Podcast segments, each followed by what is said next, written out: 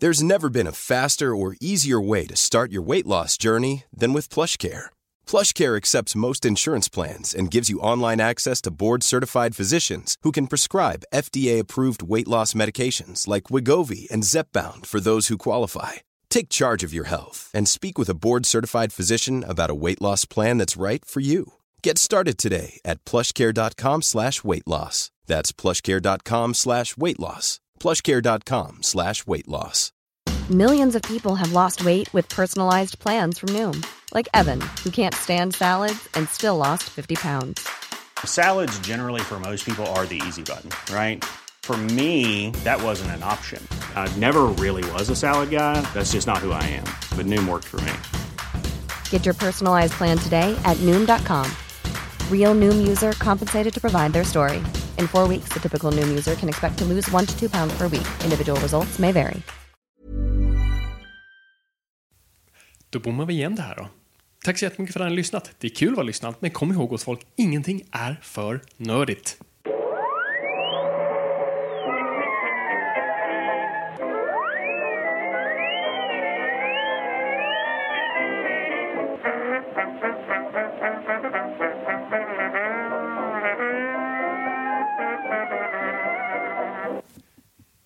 Så då börjar jag bara i stort sett, eller? Ja, precis. Hej och välkomna till Nörden jag. Det är jag som är nörden, Fabian Nordlander. Och det är jag som är jag, Viktor Engberg. Det här är podcastens samarbete med Acast där vi pratar nördämnen, nördkultur, ett slags bildande syfte där jag försöker bilda Viktor här i saker han tycker om men inte vet så mycket om. Och idag är det en Flagship Store, heter det inte? Tentpole. Ja, Och Mount Rushmore, det är den man brukar använda. Ja, exakt. Något sånt. Nej, men det är shit. Det här är verkligen ett, ett, ett, Noipod-avsnitt i sin renaste form. Och här har vi inga petitesser alls till. Inga accenter eller små stjärnor och finstilt, utan det här är, det här är Noipod rent, färskt. Om, om man ska dra igenom, förvisso så har det ju också tagit fem år innan vi gör det här avsnittet, så det är inte jättekonstigt att får sådana frågor om det. Mm. Men om man går igenom alla önskemål sen vi startade, Mm. så är ju det här det absolut mest efterfrågade avsnittet. Jag tror det. Absolut. Nej, men jag tror det här är vårt absolut mest efterfrågade avsnitt. Och eh, vi hörde er Fem år senare. fem år senare, men nu är det här. För det är, det är passande. Så att det, vi är ju faktiskt lägliga till att... För nu ska vi prata om vår tids Stanley Kubrick. Ja, det- vissa skulle argumentera det. Och vi kan diskutera det, om det är så. Eh, vi ska snacka Christopher Nolan. För att hans film Tenet kommer här nu runt hörnet, så, som det verkar.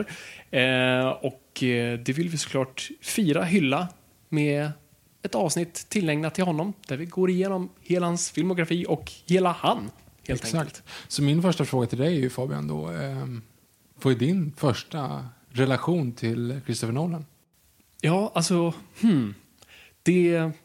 Jag måste verkligen gå tillbaka. Jag kommer ihåg när jag såg eh, min första Nolan-film. Och det var inte ett så här hallelujah moment. Eh, och herregud, ska vi... I min referenspunkt här, Kishti från Idol. Som, det känns... Ja, men inte under nu, utan jag tror att hennes Hallelujah moment var väl här när 2004, 2005, Ja, ja, det långt- när det började. Ja, Långt exakt. tillbaka. Att, eh, När fast han, Sebastian Karlsson kom in och hade, jag mig att det var ett Hallelujah moment. det var det Han säkert. som sen var i final mot Agnes Karlsson. Det var det som var lite kul. att Det var två Karlsson. En stavade med C, en som stavade med K. 2005 skulle jag säga. Hon vann sedan och fick göra albumet Right Here, Right Now. Just det. Och eh, vi har en selfie med henne från den perioden som vi fortfarande inte publicerat. Ehm, För att vi har bränt den. Yes, digitalt. Hur som helst, det passar ändå tidsenligt. För att jag kommer ihåg att jag såg Memento, det var i grundskolan, det måste ha varit 2003 tror jag, eh, 2002, 2003, så två, tre år efter den kom. Och vi hade en, det var min svenska lärare. Jag tror inte det fanns en anledning för honom att visa, han var bara så jävla taggad på den filmen. så, du vet, så det var den här dagen du vet, du kommer in i klassrummet och det står en TV där och man vet, oh shit, nu får vi kolla på något. Det, det var ju den bästa känslan i världen när TVn stod där. Och eh, han slog på Memento. Han bara tyckte den var så jävla bra och vi fick se den. Och jag tyckte den var nice då, men då jag var för ung för att verkligen liksom greppa den. Plus att det är en liten tv längst fram i ett klassrum Ja, på typ exakt. 30 pers dagsljus och dåligt ljud. Precis. Så det, det är verkligen svårt att, att greppa det. Ehm, och ehm, så, så jag reflekterar inte så mycket på, på Christopher Nolan då, utan det var inte förrän liksom Batman Begins som, som man först fick upp ögonen för. Men även då inte heller liksom fatta att det var en Nolan-film och fatta vem han var.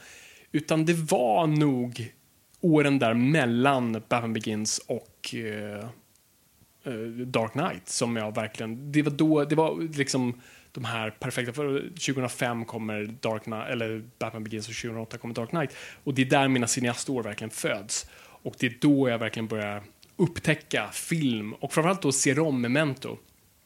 Och då, då är det ett genuint hallelujah moment. Då blir jag frälst där och då.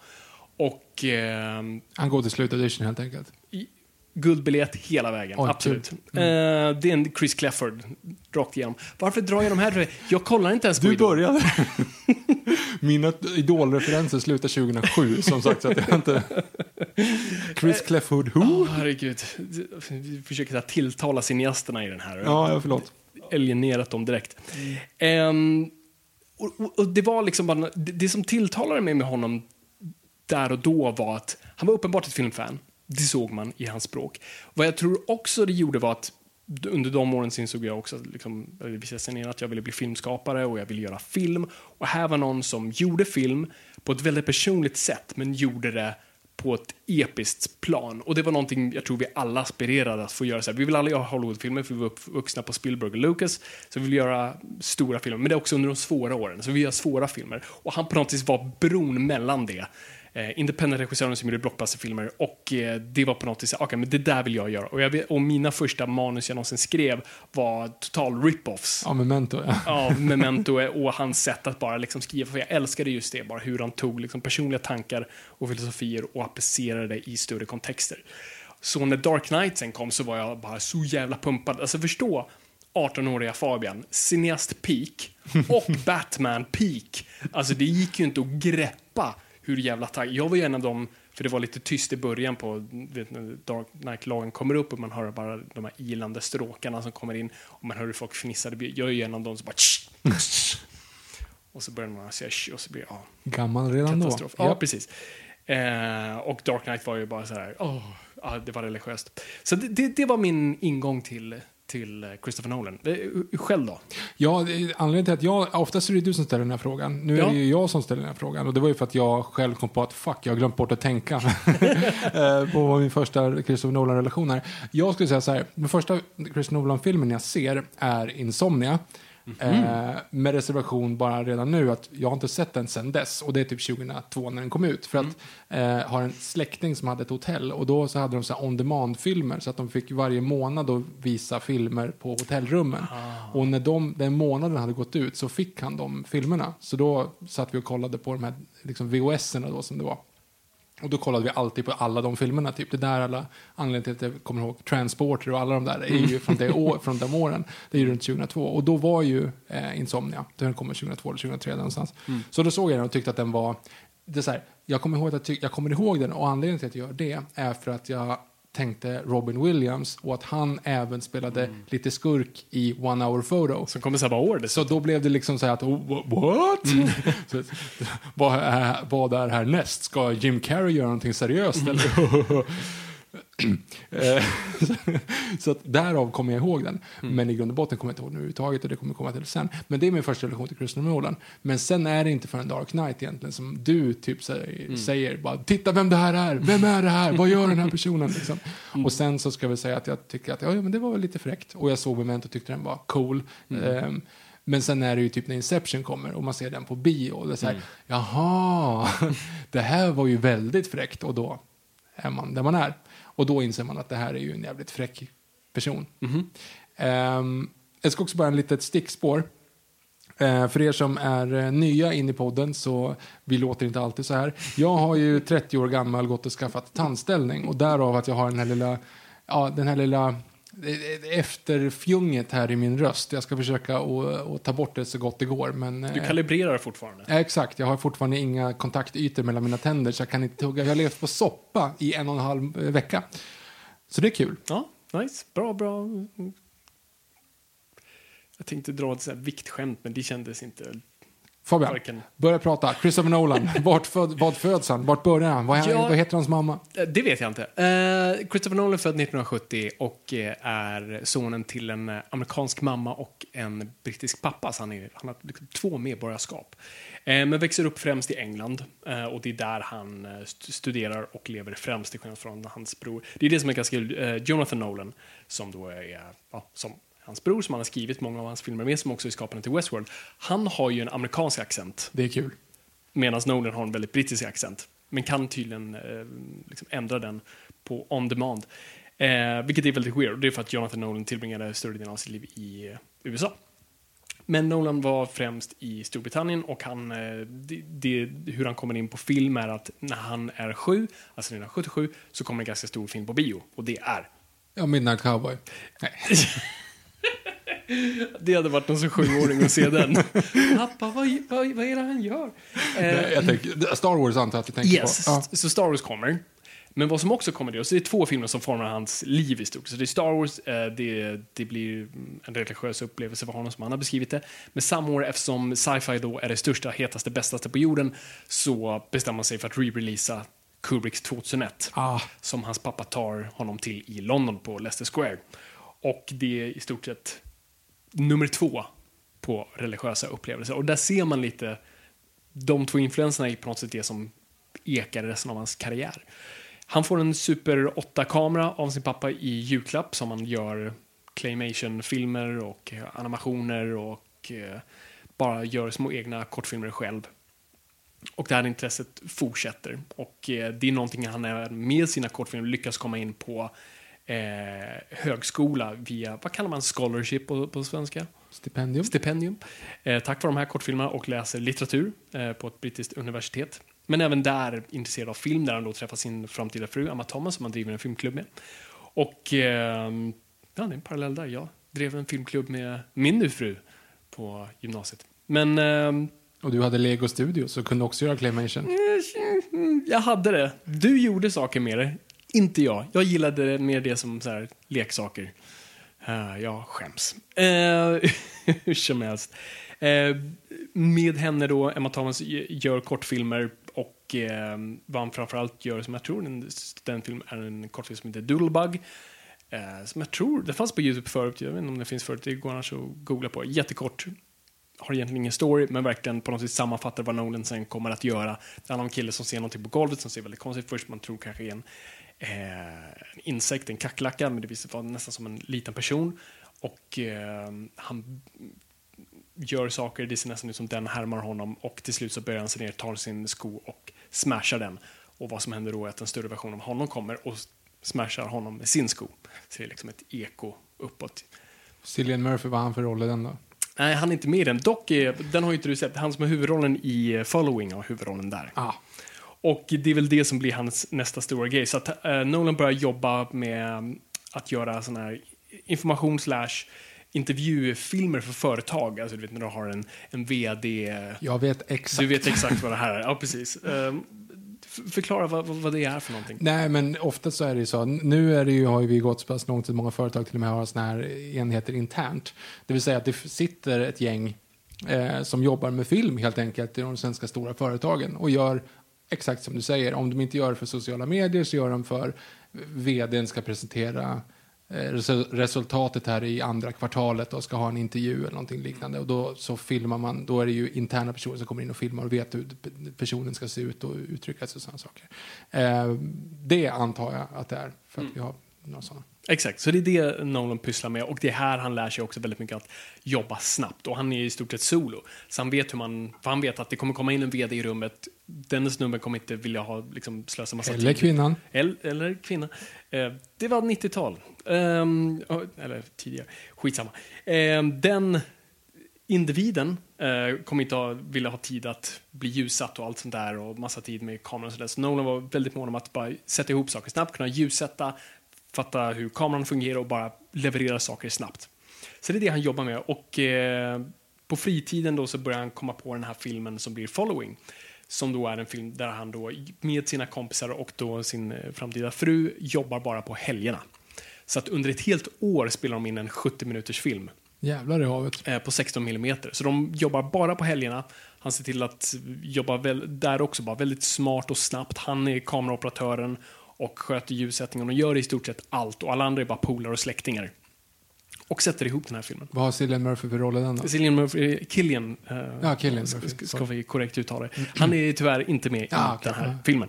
Eh, gör den här, eh, han lyckas göra den här filmen med väldigt smarta trick. Vi, vi ska komma in på den här filmen. Och ehm, den lyckas cirkulera på festivaler.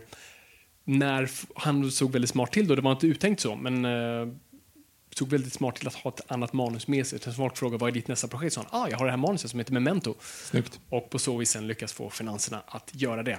Men vi kommer till det.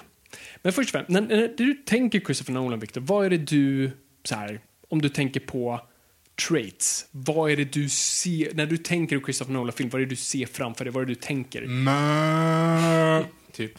Det var en film. Nej men det är typ det jag tänker ju. Ja, Alltså, det är det ljudet av Inception-soundtracket, liksom. Hans Zimmers. Eh, alltså, det är typ det. När jag tänker Nolan så har jag bara det trycket liksom, i huvudet, typ av en bröd. Eh, måste säga. Så att ja, det är fel svar för kineserna. Okej, så det är bara det du tänker Ja, men, på? om du, du, du frågade faktiskt bara det första du tänker på. Det är det första jag tänker på. Men däremot sen är det klart jag tänker på. Så, Men är det någonting du ser som så här ekar i varje film? När du, när du ska gå och se en Christopher Nolan-film, vad är det du förväntar dig? Inte bara så här, ja det kommer vara bra, utan vad är det du säger, ja men jag tror jag kommer se de här sakerna. nu har ju vi sett om de här. Vi, ska, vi kommer ju bara gå igenom hela gå igenom alla, alla hans filmer här snart. Eh, och nu har jag ju sett om allihop, eller med reservation för två då. Eh, och det som slår mig är att det aldrig handlar om det det handlar om. Mm, intressant. Eh, det tycker jag var Det har ganska jag aldrig tänkt på. Nej, men det handlar Det aldrig kul. om, alltså det är, det är det som är lite så hela grejen. Dunkirk handlar ju inte om, om det hade kunnat vara vilken händelse som helst. För det Mm. handlar om en, ett, ett driv efter att överleva. Inception handlar inte om rymd, de handlar om familj. Interstellar. Inte, förlåt, Interstellar handlar inte om rymden, det handlar om att, att liksom offra se, sin familj, typ, eller Mm. liksom sin relation till sin familj. Eh, det är väldigt mycket sådana saker. Prestige handlar egentligen inte heller om magi på något sätt. Jo, hela filmen är jävla magi, men alltså... Du Mm. Har en förstår- rivalitet. Det handlar om rivalitet, Mm. exakt. Och någon form av liksom så här besatthet av att tävlingsmänniskan i dig fuckar upp för dig själv. Mm. Det, är någonting, det är någonting helt annat. Liksom. Det hade kunnat utspela sig på vilket sätt som helst. Det tänkte jag på nu när jag tänkte efter lite grann, men nej. Du Gud, Det är därför jag skulle gilla den här, här podden just, för för du kommer med, med en sån annan syn på saker och ting. Just den här utifrån perspektivet. Nu, pratar, nu pitchar vi här vad vår podd är, men det är, det är så kul när det bara, ah, det, det är faktiskt det vi gör. Jag har aldrig tänkt på det så. Det är faktiskt väldigt sant. Eh, nej, men när jag tänker på, på Nolan eh, så tänker jag flera saker. Alltså, det, det första mm, mest liksom, uppenbara är ja, men ett, ett upphugget narrativ som oftast inte är linjärt. Eh, ett, eh, ett lekfullt sätt att titta på tid. Hoppa fram och tillbaka tid, eller tid baklänges, eller olika perspektiv av tid. Ehm, men vi också tänker på är besatta karaktärer, oftast, eller alltid manliga karaktärer, besatta antingen av en idé, ett ideal, e, ett, ett, en strävan eh, som de oftast kastas in i, oftast då i eh, vad de offrar, eller har offrat, eller vad som har offrats är familj. Ehm, och den här personen oftast, eh, och det är väl det som är kopplat, alla hans filmer kan nästan sättas i film noir-kategorin, trots att de inte uppenbart ser ut som film noir-filmer. De är inte svartvita med, eh, du ser skuggorna av dina persienner, utan, eh, utan det handlar om de här oftast fördömda karaktärerna som ges in i någonting som oftast kommer fördöma, förgöra dem. Eh, och de offrar allt för det och det kan nästan applicera på, på, på varenda film.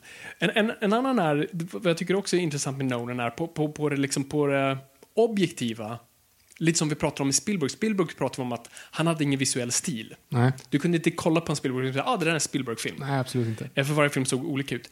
På, på, på ett, liksom, om du kollar lite bara objektivt så ja, så känns Nolan också så. Jag tycker jag ser en Nolan-film när jag ser en Nolan-film, men hans stil drar inte uppmärksamhet till sig själv. Vilket också är en väldigt eh, omfattande aspekt av Nolan är att han, allting han gör fyller en funktion och är allt till för att han strävar alltid efter subjektivitet. Det viktigaste är publiken och att det vi ser, hör, lär oss är alltid utifrån publikens perspektiv eller ser vi det via huvudkaraktären så måste publiken kunna förstå det via den karaktären. Och eh, på så vis är hans eh, filmstil så pass eh, icke-stilistisk. Men jag tycker den har, liksom, man ser väldigt mycket att det är en Nolan-film. Mycket tack vare hans fotograf Wally Pfister som jag älskar. Eh, som nu inte varit med under de två, tre senaste blir det nu. Eh, så det du oftast har där är väldigt, eh, eh, du har en rörlig kamera, oftast handhållen. Eh, du har ett väldigt lågt skärpdjup, eh, vilket alltid ger mig ångest för produktionens eh, focus puller. Um, alltså när du, Förklara när, vad en ja, puller är. när, när du har en film så har du oftast antingen långa eller korta linser och uh, har en kort lins så har du, alltså, du vet när du ser en, en bild där det är blurrigt, liksom, allt är skarpt i förgrunden och bakgrunden är väldigt blurrig. Porträttfunktionen på iPhone med andra ord. Exakt. Eh, Nolan använder den konstant. eh, så motsatsen i Citizen Kane, vet du, du ser allting lika skarpt i förgrunden så som i bakgrunden. Nolan har nästan aldrig det.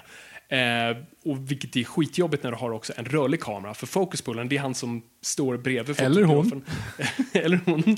Som står bredvid fotografen och drar i vad fokuset ska vara någonstans. Och måste alltid nästan gå på känsla. Vilket gör det piss jävla svårt när kameran rör på sig hela tiden. För det vet jag det var med Dark Knight, för då filmar de med, eller det gjorde de som senare, men de först experimenterade med IMAX-kamerorna skitsvårt att ställa in fokus där, särskilt några korta linser. Så att det är därför Jokern faktiskt är i Heath Ledgers Joker är, ur fokus i hans inledningsscen.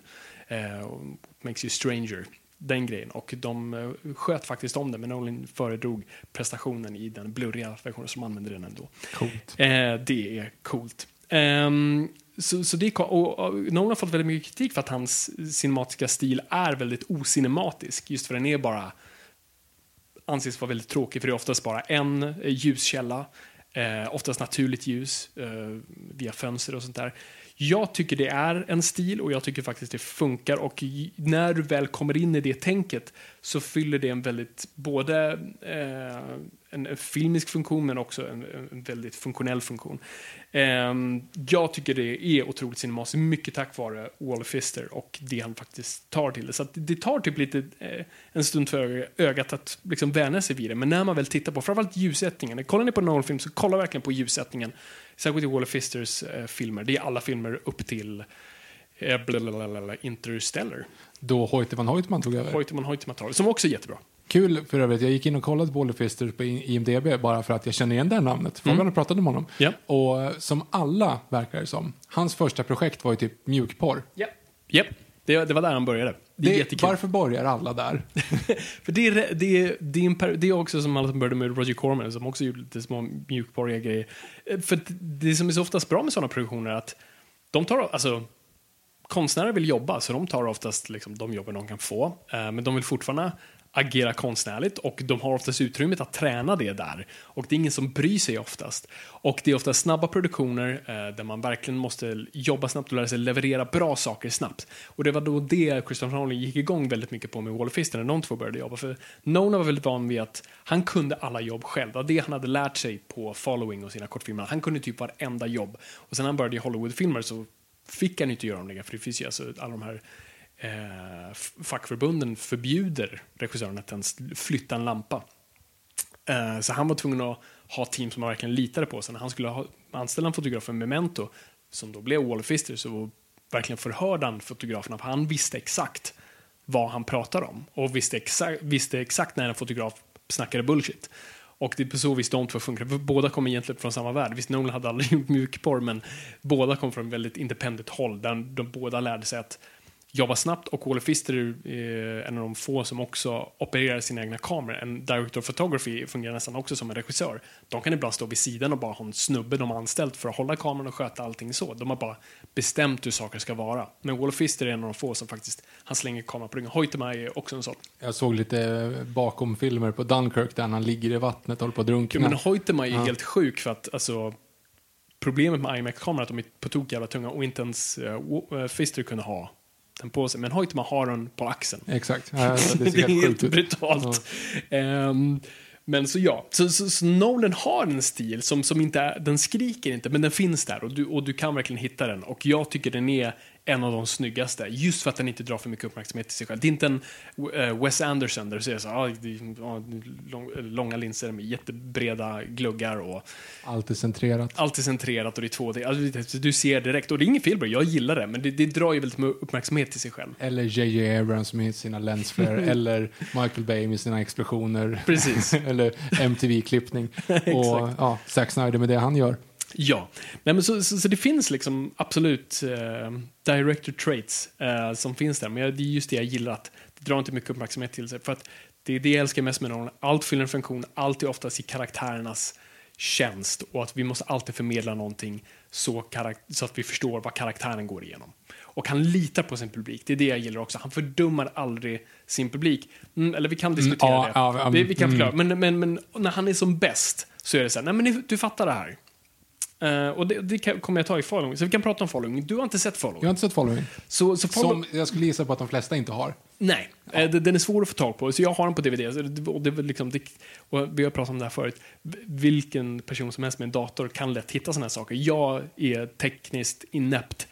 Eh, så att eh, jag verkligen bokstavligen letar efter saker.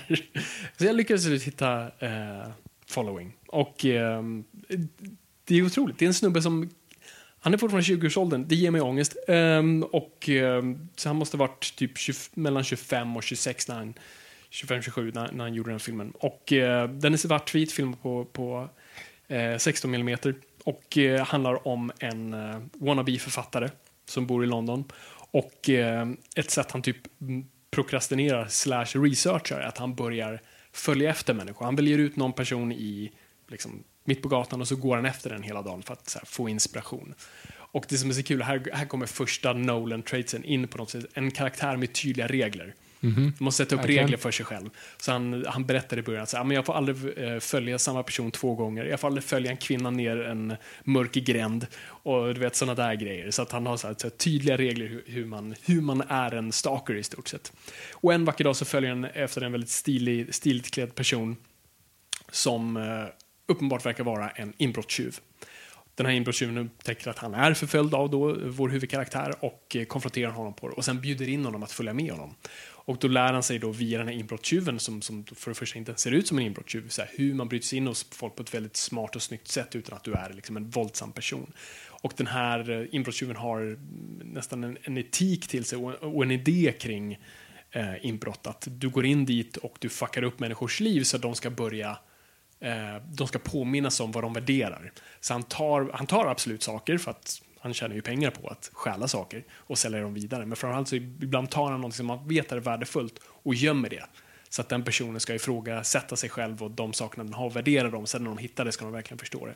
Och du har också, också en ganska kul Inception-parallell där för att en sak han alltid letar efter är en box.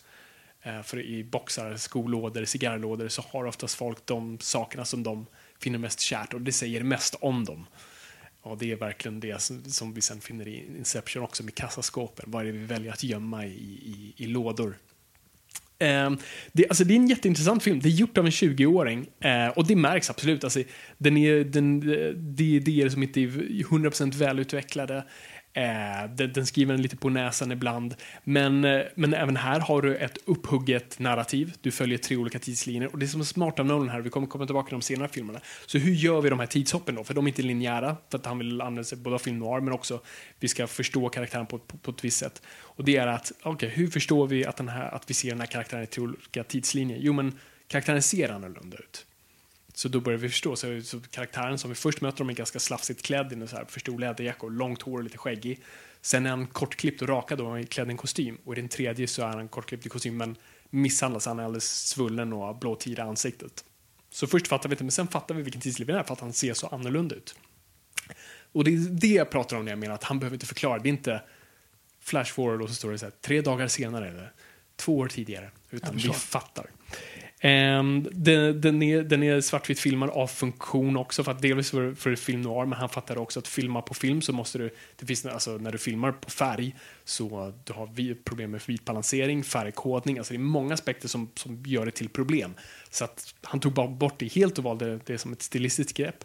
Uh, han visste att han hade dåligt ljud, så att det han gjorde var att, och mycket utspelas ute på gator och sånt där, så att han valde att första scenen för första scenen är, och det är inget bara att den här karaktären förhörs av polisen. Och det gjorde de på skolan han pluggade på då, i ett ljudrum. Men vi ser inte att det är ett ljudrum, för då skulle han få så bra ljud som möjligt.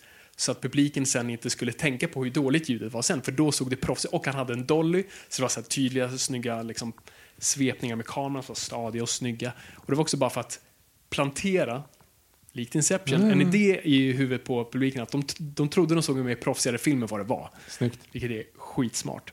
Eh, du har eh, en ganska kul grej som, som, som, som folk har teoretiserat om det var en stor plan.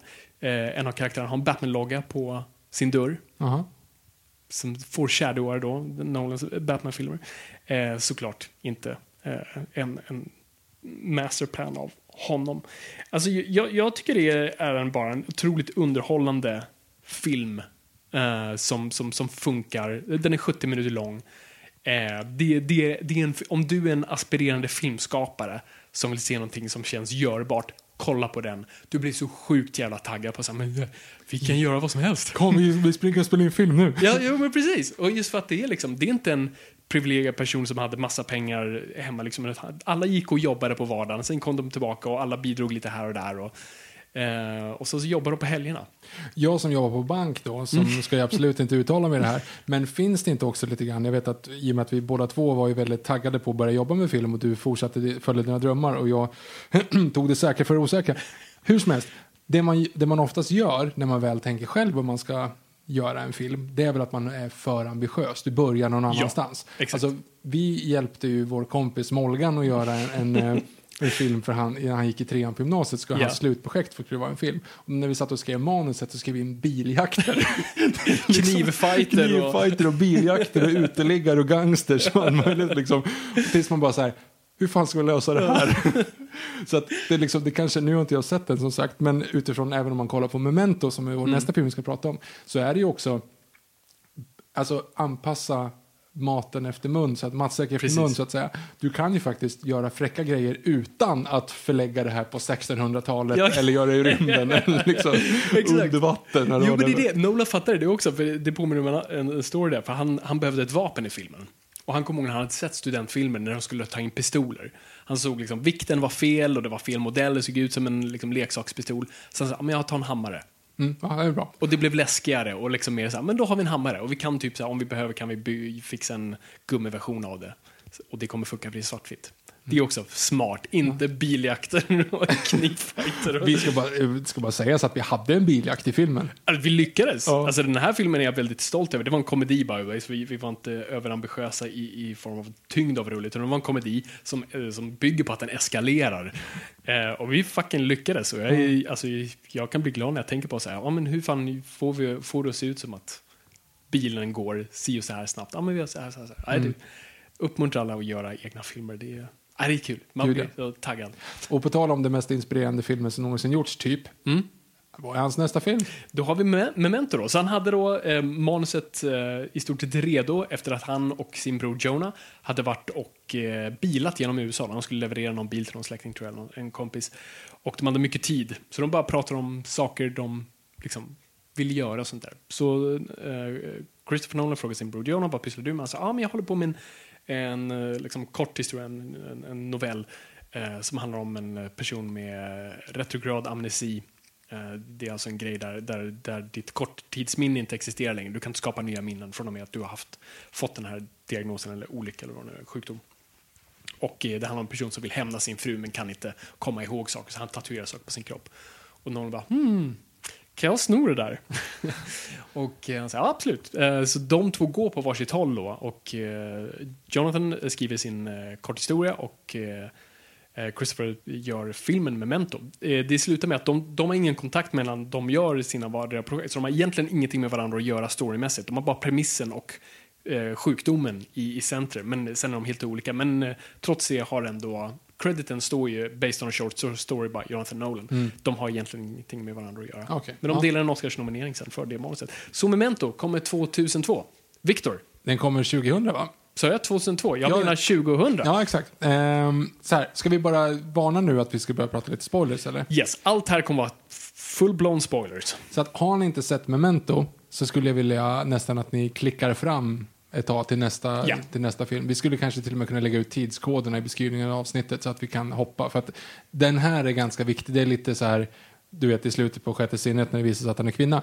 Eh, då, skulle man, då, då förstörs filmen lite grann, kanske man inte vet om det. Det gör ni inte, men du förstår vad jag menar. Så har ni inte sett Memento och är lite rädda för spoilers, spola fram, kolla i avsnittsbeskrivningen när vi börjar prata om nästa film. Hur som helst, nu ska vi prata att den här filmen, jävlar i havet, jag såg om den nu igen. Mm. När såg du den senast? Innan? Nej, men det var ju under cineaståren. Alltså, Ja, det var ju shit. under, eller dina cineastår. Jag har aldrig haft cineastår. Så över tio år sedan typ. Nej, men det är över tio år sedan. Mm. Och nu ser man om den och bara här, för det första, jag kommer ihåg alltså scen för scen fram Mm. tills halva filmen ungefär. jag trodde att slutet var, alltså det var mer mot slutet med Carrie Ann Eh, Moss. Carrie Moss som kommer in där i, från bilen. Ja, det. för det är så snyggt, vändningen är så snygg så jag vet inte vad jag ska, vad jag ska ta vägen. Eh, och nu är det ju så här, ni som lyssnar här nu, ni har uppenbart sett filmen så vi inte ens dra en premiss. Eh, det är alltså en man då som har han kan inte skapa nya minnen och han berättar från första början får reda på då att hans fru har blivit mördad och han försöker leta upp mördaren för den här. Men vi inleder ju på det här skottet. Mm, Det här är liksom, en man blir skjuten i huvudet. precis. Och nu ska vi reda på varför han blir det. Exakt. Och alltså så många gånger man vänder. Mm. Alltså det, det, är, det är helt insane vad man... Det är ungefär som att jag, jag, jag har börjat kolla på väldigt mycket på Emil i Lönneberga nu. Okej, stay with me.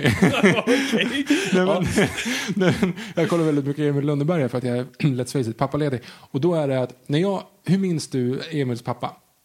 Eh, som en uh, förjävlig läskig man. Exakt, han är ju inte det. Nej, det handlar väl säkert Jo men, han synd om ju, honom. jo men det är ju synd om honom, för han är ju egentligen bara, han, han bryr sig om Emil och han är liksom lite snål och tillbakadragen. Mm. Men och så blir han arg när Emil fuckar upp.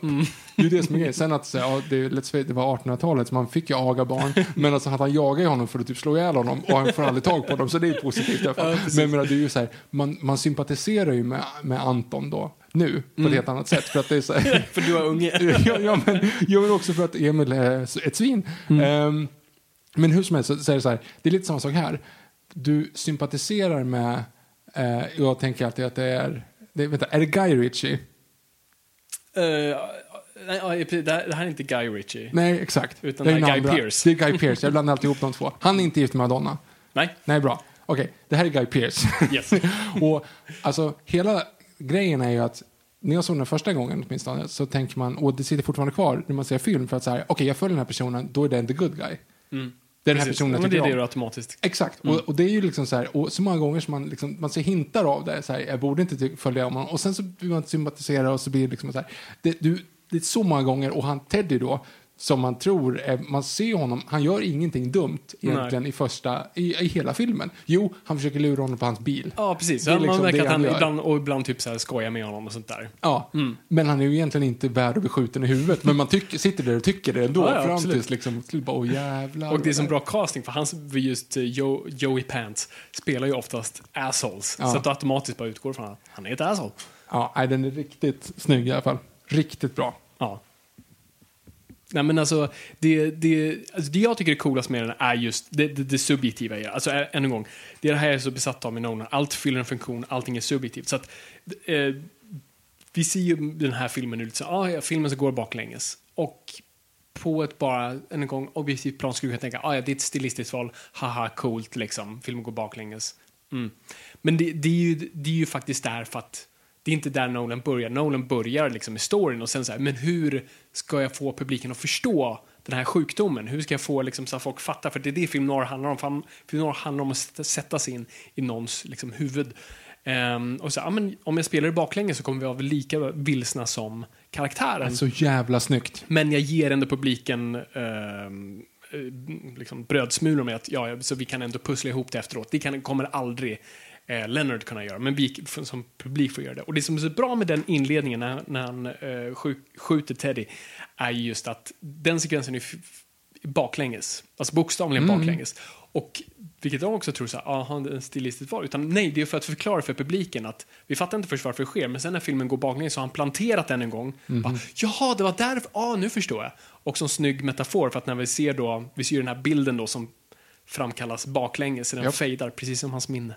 Så det också förklarar oss om karaktären. Ja, jag får gåshud när jag tänker på det. Det är så jävla smart. Och eh, en teori jag har här, jag har inte sett Tenet än, eh, men Tenet har ju, som det verkar på baserat på trailers, saker att världen av någon anledning går baklänges.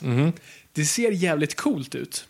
Och det påminner mig om den sekvensen, för att det finns skillnad på att saker som går baklänges och saker som går baklänges. När du oftast filmar någonting och du spelar det baklänges, det får den här konstiga ryckiga grejen. Du, Japp. du har ju sett liksom, TikTok-generationen har Nej, sett jag- jag- tillräckligt av det. Liksom. Ja, det är kul att du, Eh. att du tänker att det är TikTok-generationen. Min, första, min första tanke är ju eh, Amish Paradise med Weird Al Jankovic, för där har man scenen han sjunger baklänges. Ja, fortsätt.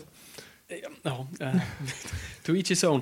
Ehm, och det, för det Nolan och Fister gör där, det är inte att de filmade sekvensen framlänges och sen spolar baklänges, utan de vill inte ha den effekten, utan det de gjorde var att de alltså, spelade de filmade det, går inte att riktigt förklara, de spolade filmen baklänges medan de filmade det. De, alltså, de filmade åt fel håll. Aha. Så sen när du projicerar filmen så är, och framlänges så blir det, den, det blir en annorlunda effekt. Plus att du lägger, ljudeffekterna är framlänges ljudeffekter. Så när kameran klickar så är inte det så här, alltså, utan det är Mm. som det skulle upplevas. Också för att vi ska köpa verkligheten mer. Det enda problemet de hade var ju hylsan där, som så här slidar in i bild, åt, eller slidar bort. Och Mm. Det kunde du inte göra för du kunde inte gissa vad en hylsa skulle vara. Så där, den är filmad bak, framlänges med Nolan som blåser på den. Som, som sen då var tvungen att retrofitta baklänges för att sätta, du vet, man får inte huvudet bara den inläggen. Men det är det, så det är det jag tror han kommer göra i Tenet. De kommer köra filmen baklänges.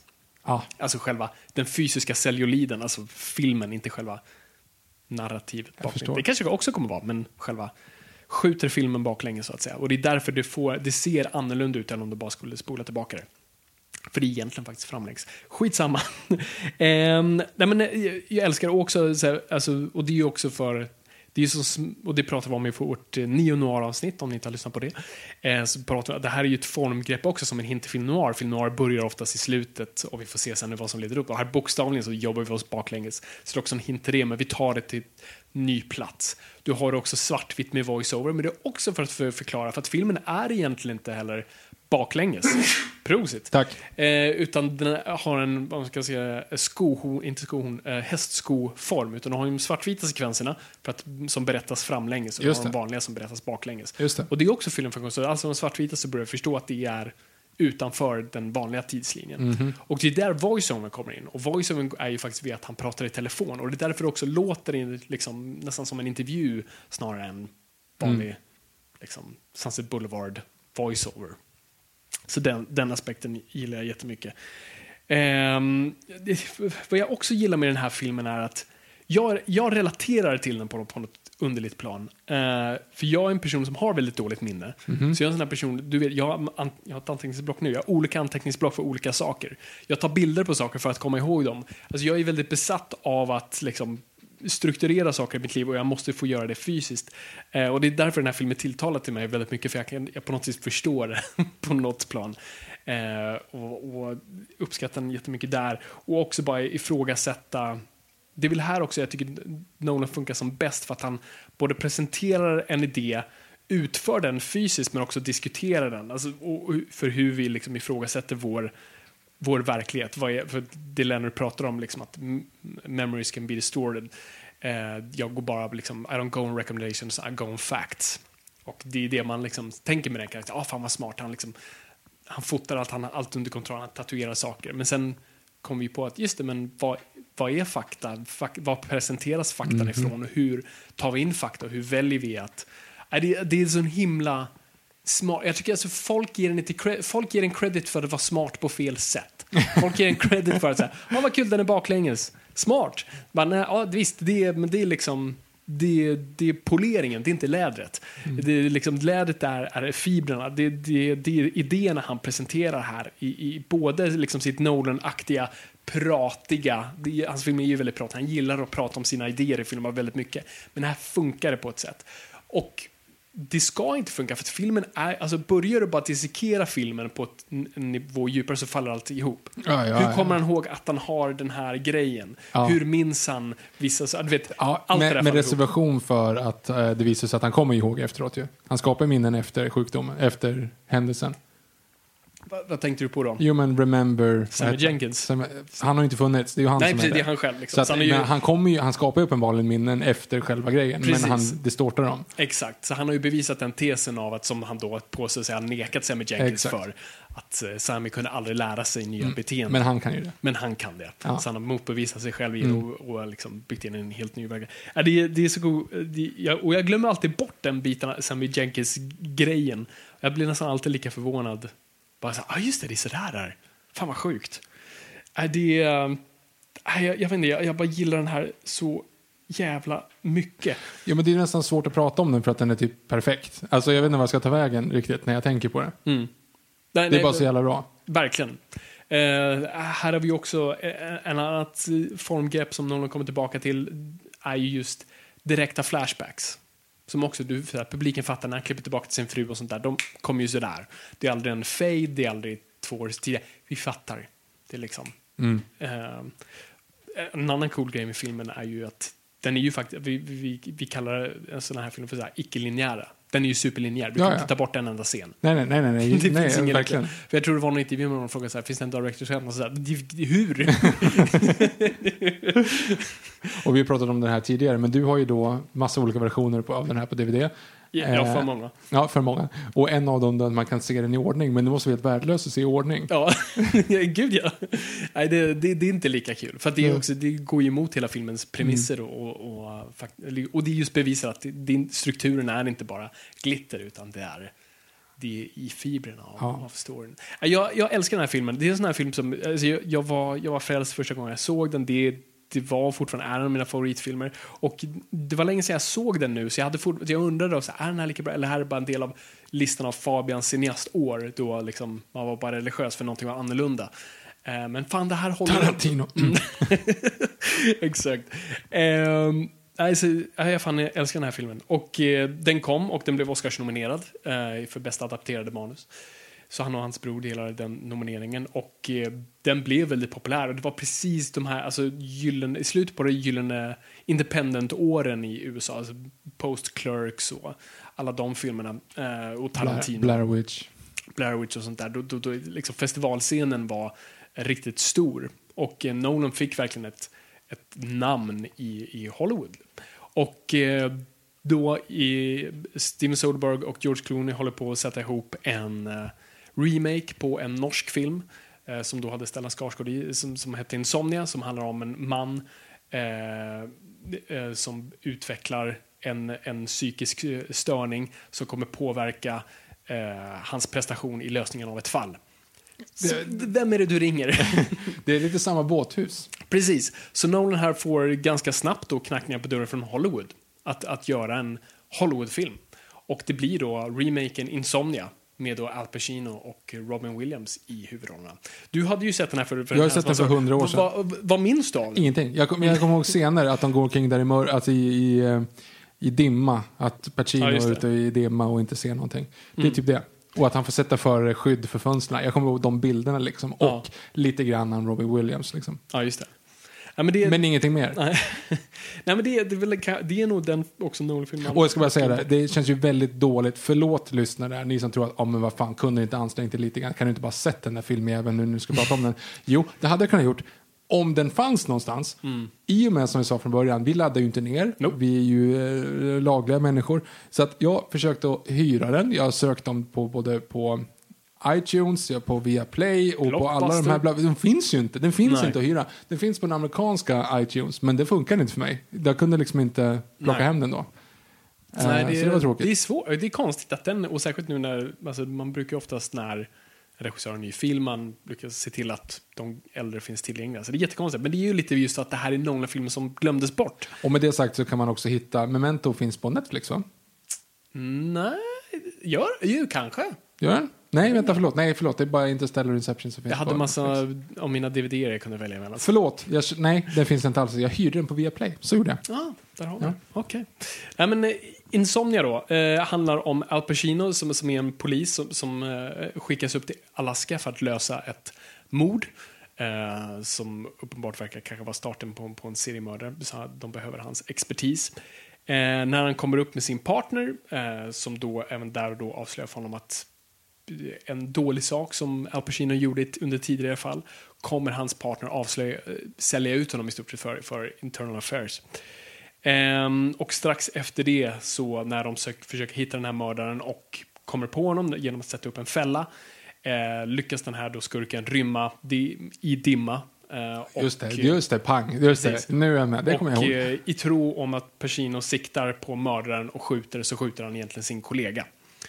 Ehm, han försöker då dölja det faktum att han har gjort det. Och under då, de är då i Alaska, så där ska ju då spegla Svalbard, där under sommarna solen aldrig går ner. Så att han börjar lida av insomnia, han kan aldrig sova.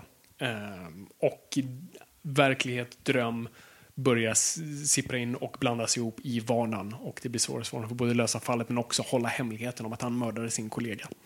det är i stort sett det. Vad som är så smart av Nolan här, och det, och det ser vi liksom börja på en trend där, är att han vill ha de största, bästa leksakerna. Så han fattar att han gör en Hollywoodfilmare, så han bestämmer sig, okej, så vad, vad, vad kan jag göra nu för att verkligen utnyttja den plattform jag har? Ja, men jag ska ta de största, bästa, fläskigaste skådespelarna. Jag ska ha, jag ska ha den bästa i världen. Jag ska ha Al Pacino. Och jag ska ha Robin Williams. Jag ska ha liksom crème de la crème på alla de här skådespelarna. Oscarsvinnande Hil- Hilary Swank. Eh, och samtidigt tar ändå sina independent, liksom, han tar med sig Wally Pfister, hans fru är nu co-producer på den här, så hon får även vara med här, för hon är även produ- producent på Memento. Vad har Cillian Murphy för roll i den här? Eh, Killian Murphy Killian har Pan. tyvärr inte en roll i den här. Ah, med eller utan påse på huvudet. Ehm, det här är ju också den enda filmen som Nolan inte har officiellt skrivit. Eh, han har inte en manuscredit. Eh, han ska ha skrivit typ den tredje versionen, eller sista versionen på manuset. Eh, men han är inte officiellt manusförfattare på det. Och det märks, för det är inte hans tankar och idéer, utan han är en gun for hire här. Så att du har de visuella aspekterna. Eh, du har Wally Fister med, den är coolt fotad. Du har hur de försöker visa in, hur Insomnia faktiskt funkar subjektivt ännu en gång. Men han kan ju inte väva in det i manuset för det är inte, liksom, det är inte hans manus. Um, en annan, ett, problem den här filmen har är typ dess största bedrift och det är Al Pacino. För att en sån här prestation av en person som, som långsamt håller på att sippra in i galenskap och förstår inte längre dröm och verklighet och liksom långsamt träder in i de här känslomässiga tillstånden. Du, det, det, kräver subtilitet, du behöver vara subtil.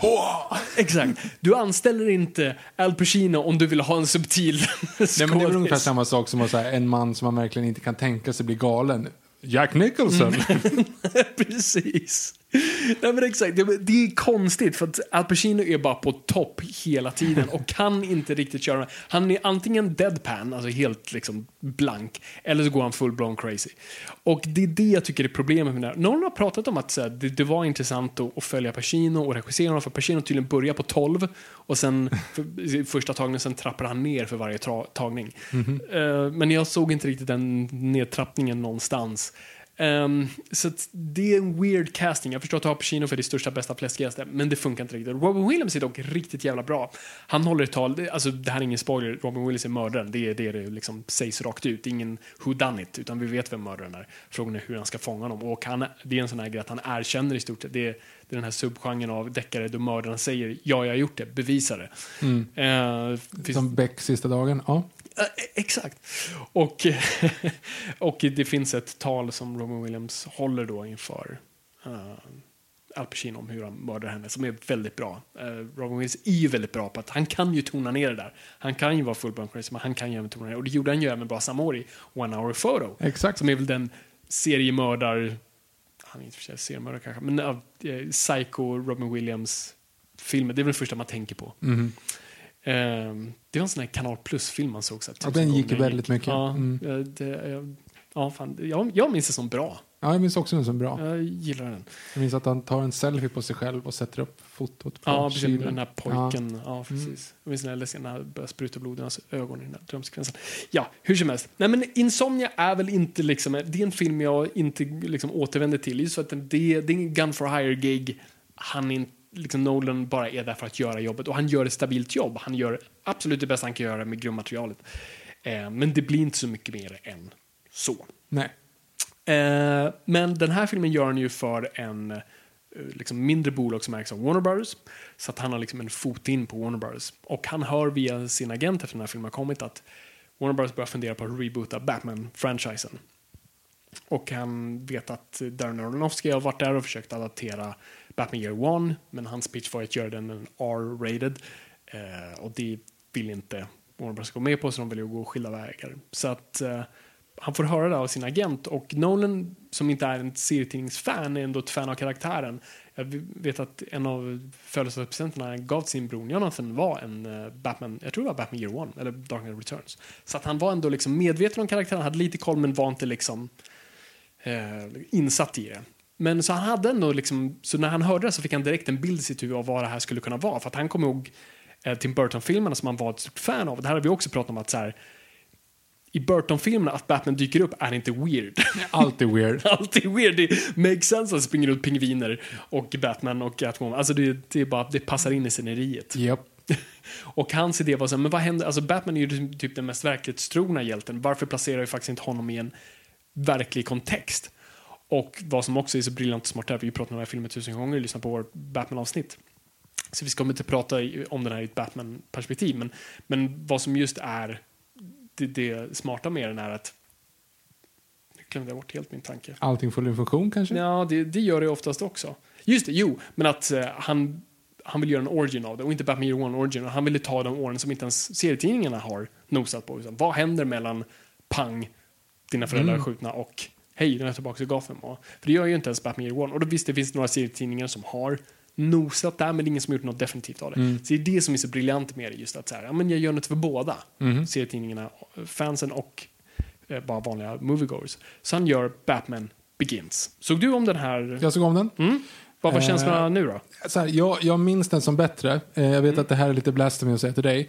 Men jag, jag, jag, det har gått ganska många år sedan den här kom ut. Mm, 2005. Det som var fräckt då är inte lika fräckt idag.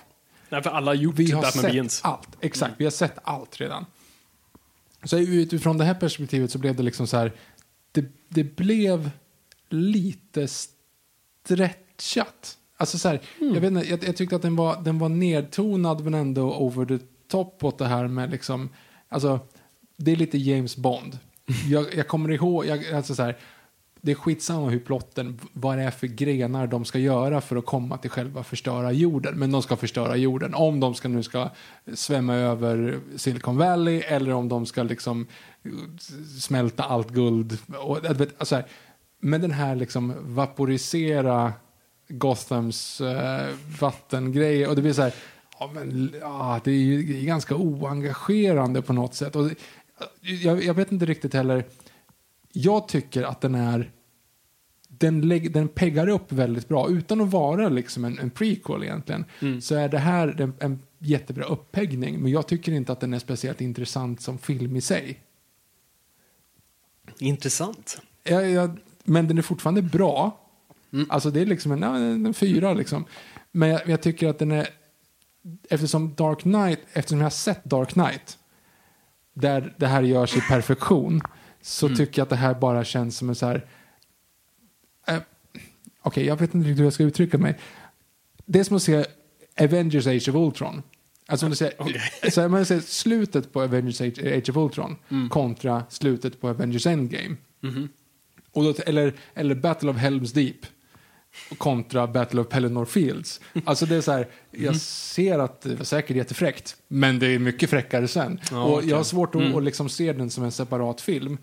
Ehm, och jag tycker inte att den gör någonting så superintressant för mig. Jag tycker framförallt, alltså det är lite grann meningen, men jag tycker att Bruce Wayne till exempel är ganska osympatisk. Alltså det är ingen karaktär som jag följer och bryr mig om egentligen. Okej. Ehm, och sen så tycker jag förvisso att det är snyggt, den här grejen att han ska, han ska ju skjuta den här eh, skurken och får Mm, inte absolut. möjlighet att göra det.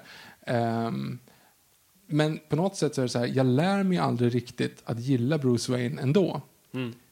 För jag förstår på grund av att Christian Bale, hur hans skådespeleri, så förstår jag liksom att så här, ah, det här är jag, jag gillar honom någonstans, men jag får aldrig riktigt det till mig. Liksom.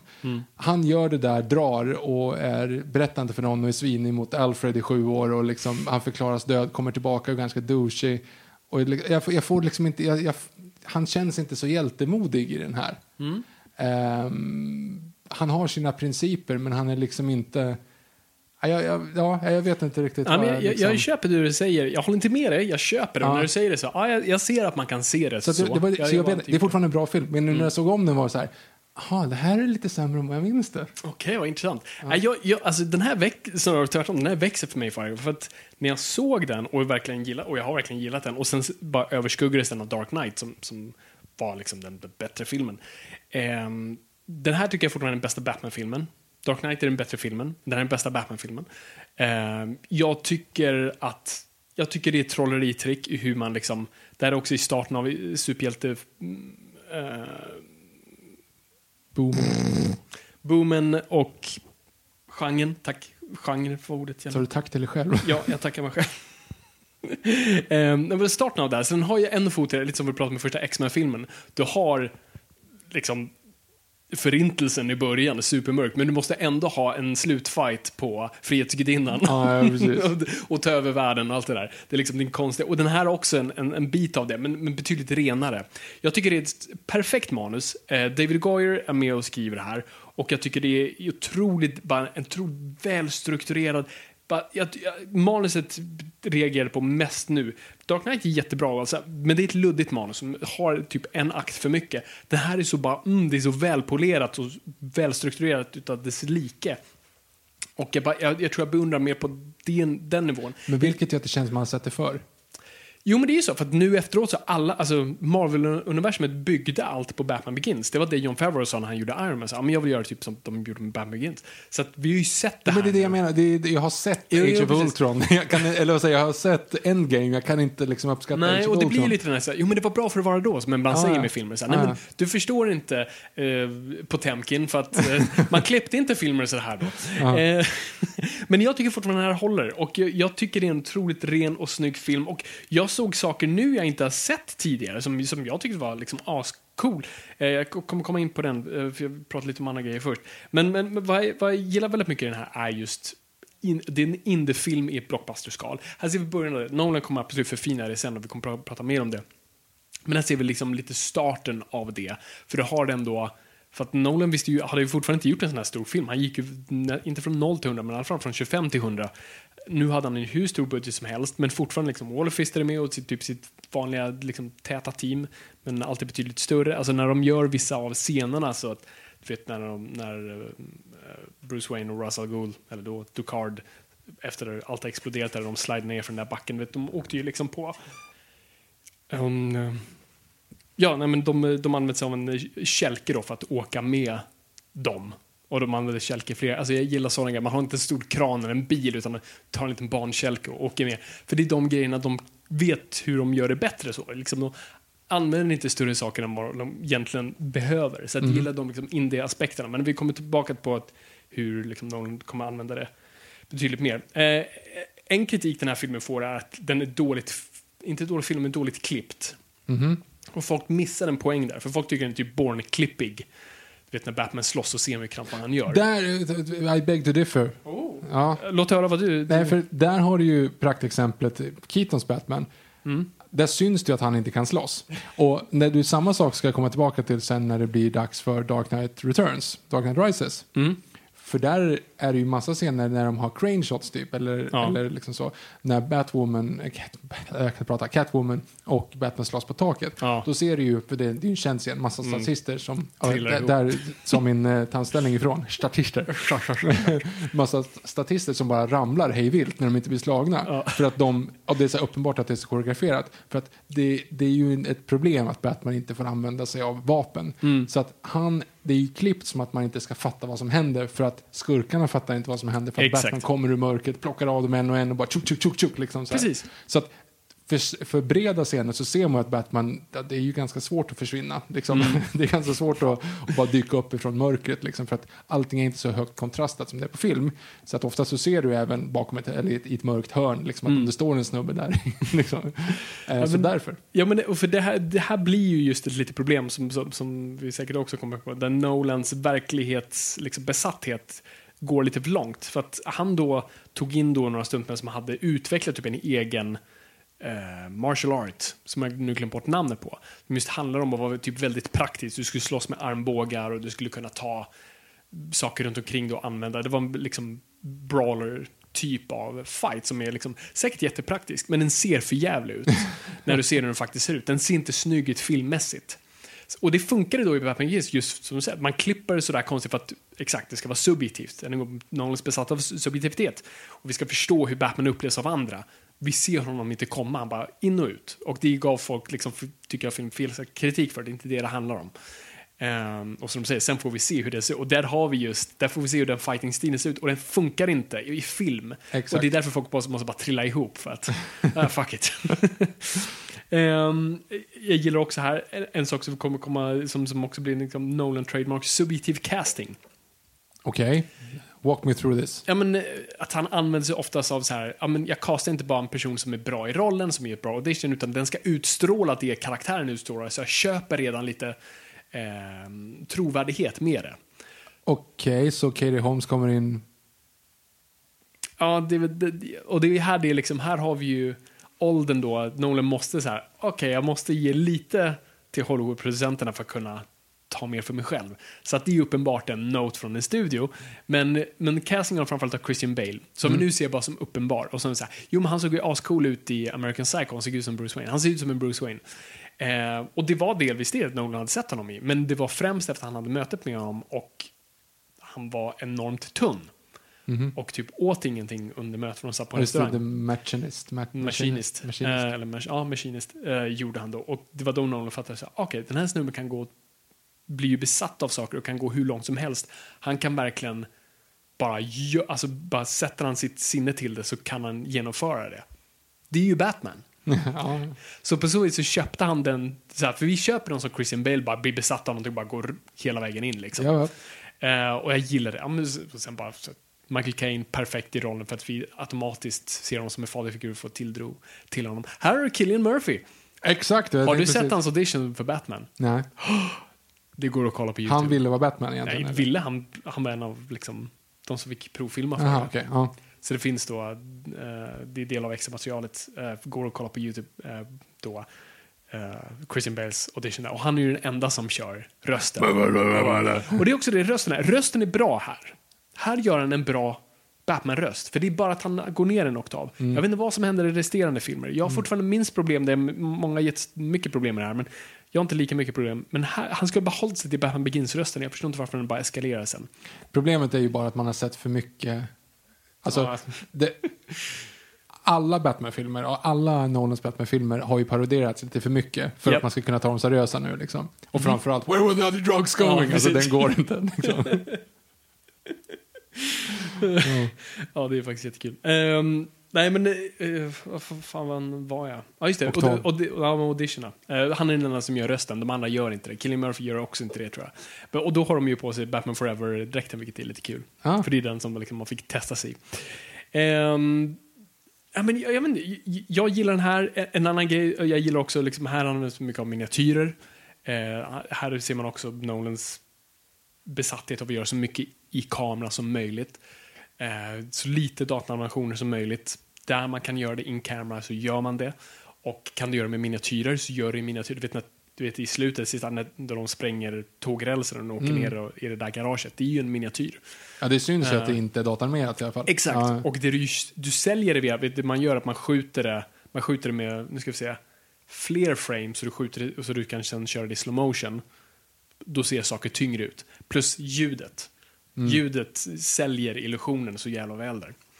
Ehm, och eh, jag, jag har sett det, för det finns på extra-materialet, för att eh, han ville då, Nolan ville testa effektbolaget om de kunde göra en bra replika på Batman, en CG-version av honom. Så de gjorde, när Batman i då Arkham Asylum landar på golvet där och går iväg bland fladdermössen där, eh, så gjorde de en exakt sån replika i datorn. Och man får se det extra, jag kan inte se skillnad, men tydligen Nolan kunde plocka ut det direkt. Eh, så han bara här såg också till att vi ska göra så mycket som vi kan. Och det här var ju fortfarande 2005, så det var fortfarande okej, okej. Det var inte radikalt att göra så. För att det var fortfarande, du kunde inte göra allt i datorerna. Det var oftast billigare att bygga miniatyrer. En annan grej som, som då låste upp en helt annan grej för mig här, med, med en nyckel till Nolan och hans filmer, var när eh, eh, uh, uh Killian Murphy pratar om eh, sin mask, Scarecrow.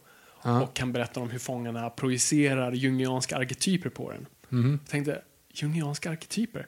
Oh my god! Nolan använde sig av alltså, Carl Jung psykologiska teorier i nästan alla sina filmer. Det hade aldrig tänkt på. Martin Ljung är han som spelar Jocke med kniven, va? Jag tror det är i Pippi på Sjuhaven. Jag har aldrig träffat hans brorsa. Säkert, de Jag kanske är släkt. Jag har aldrig Ehm, träffat hans brorsa där du pratade om. Så att jag, Vi ska inte gå in för hårt på Carl Jung. Och jag tror säkert folk har, folk har säkert listat ut det här långt innan mig. Så att våra lyssnare är nog betydligt smartare än jag. Jag hade inte insett det här tidigare. Men det låste upp så mycket. För att mycket av liksom, Carl Jungs eh, psykologiska teorier kring... Ja, ja, ja, jag förstår ju såklart. Men det kanske är någon där ute som, som behöver... Vem fan är Carl Jung? Psykologen, Freud, Carl Jung. Fanen till psykoterapi i stort sett. Sitta på en soffa och prata om sina drömmar. Det är Aha. Carl Jung. Eh, och han hade de jungianska arketyperna där det bland annat var personan där du bär en mask. Eh, Okej, go- googla det. Skitsamma. Det, det är i alla fall en, en central idé i den här maskerna vi bär och allt sånt där. Det, är väldigt, alltså, det pratar ju Rachel om i slutet på det. Sen, nej, Batman är inte masken, det här är masken. Alltså. Ehm, Ehm, men vi kan komma in på det senare, för Carl Jung spelar också en väldigt stor roll både i Prestige och eh, Inception. Skitsamma, det är tråkigt. Ehm, jag gillar Batman Begins, jag tycker den är ascool. Eh, det är den bästa Batman-filmen som har gjorts. Eh, jag struntar i vad den säger.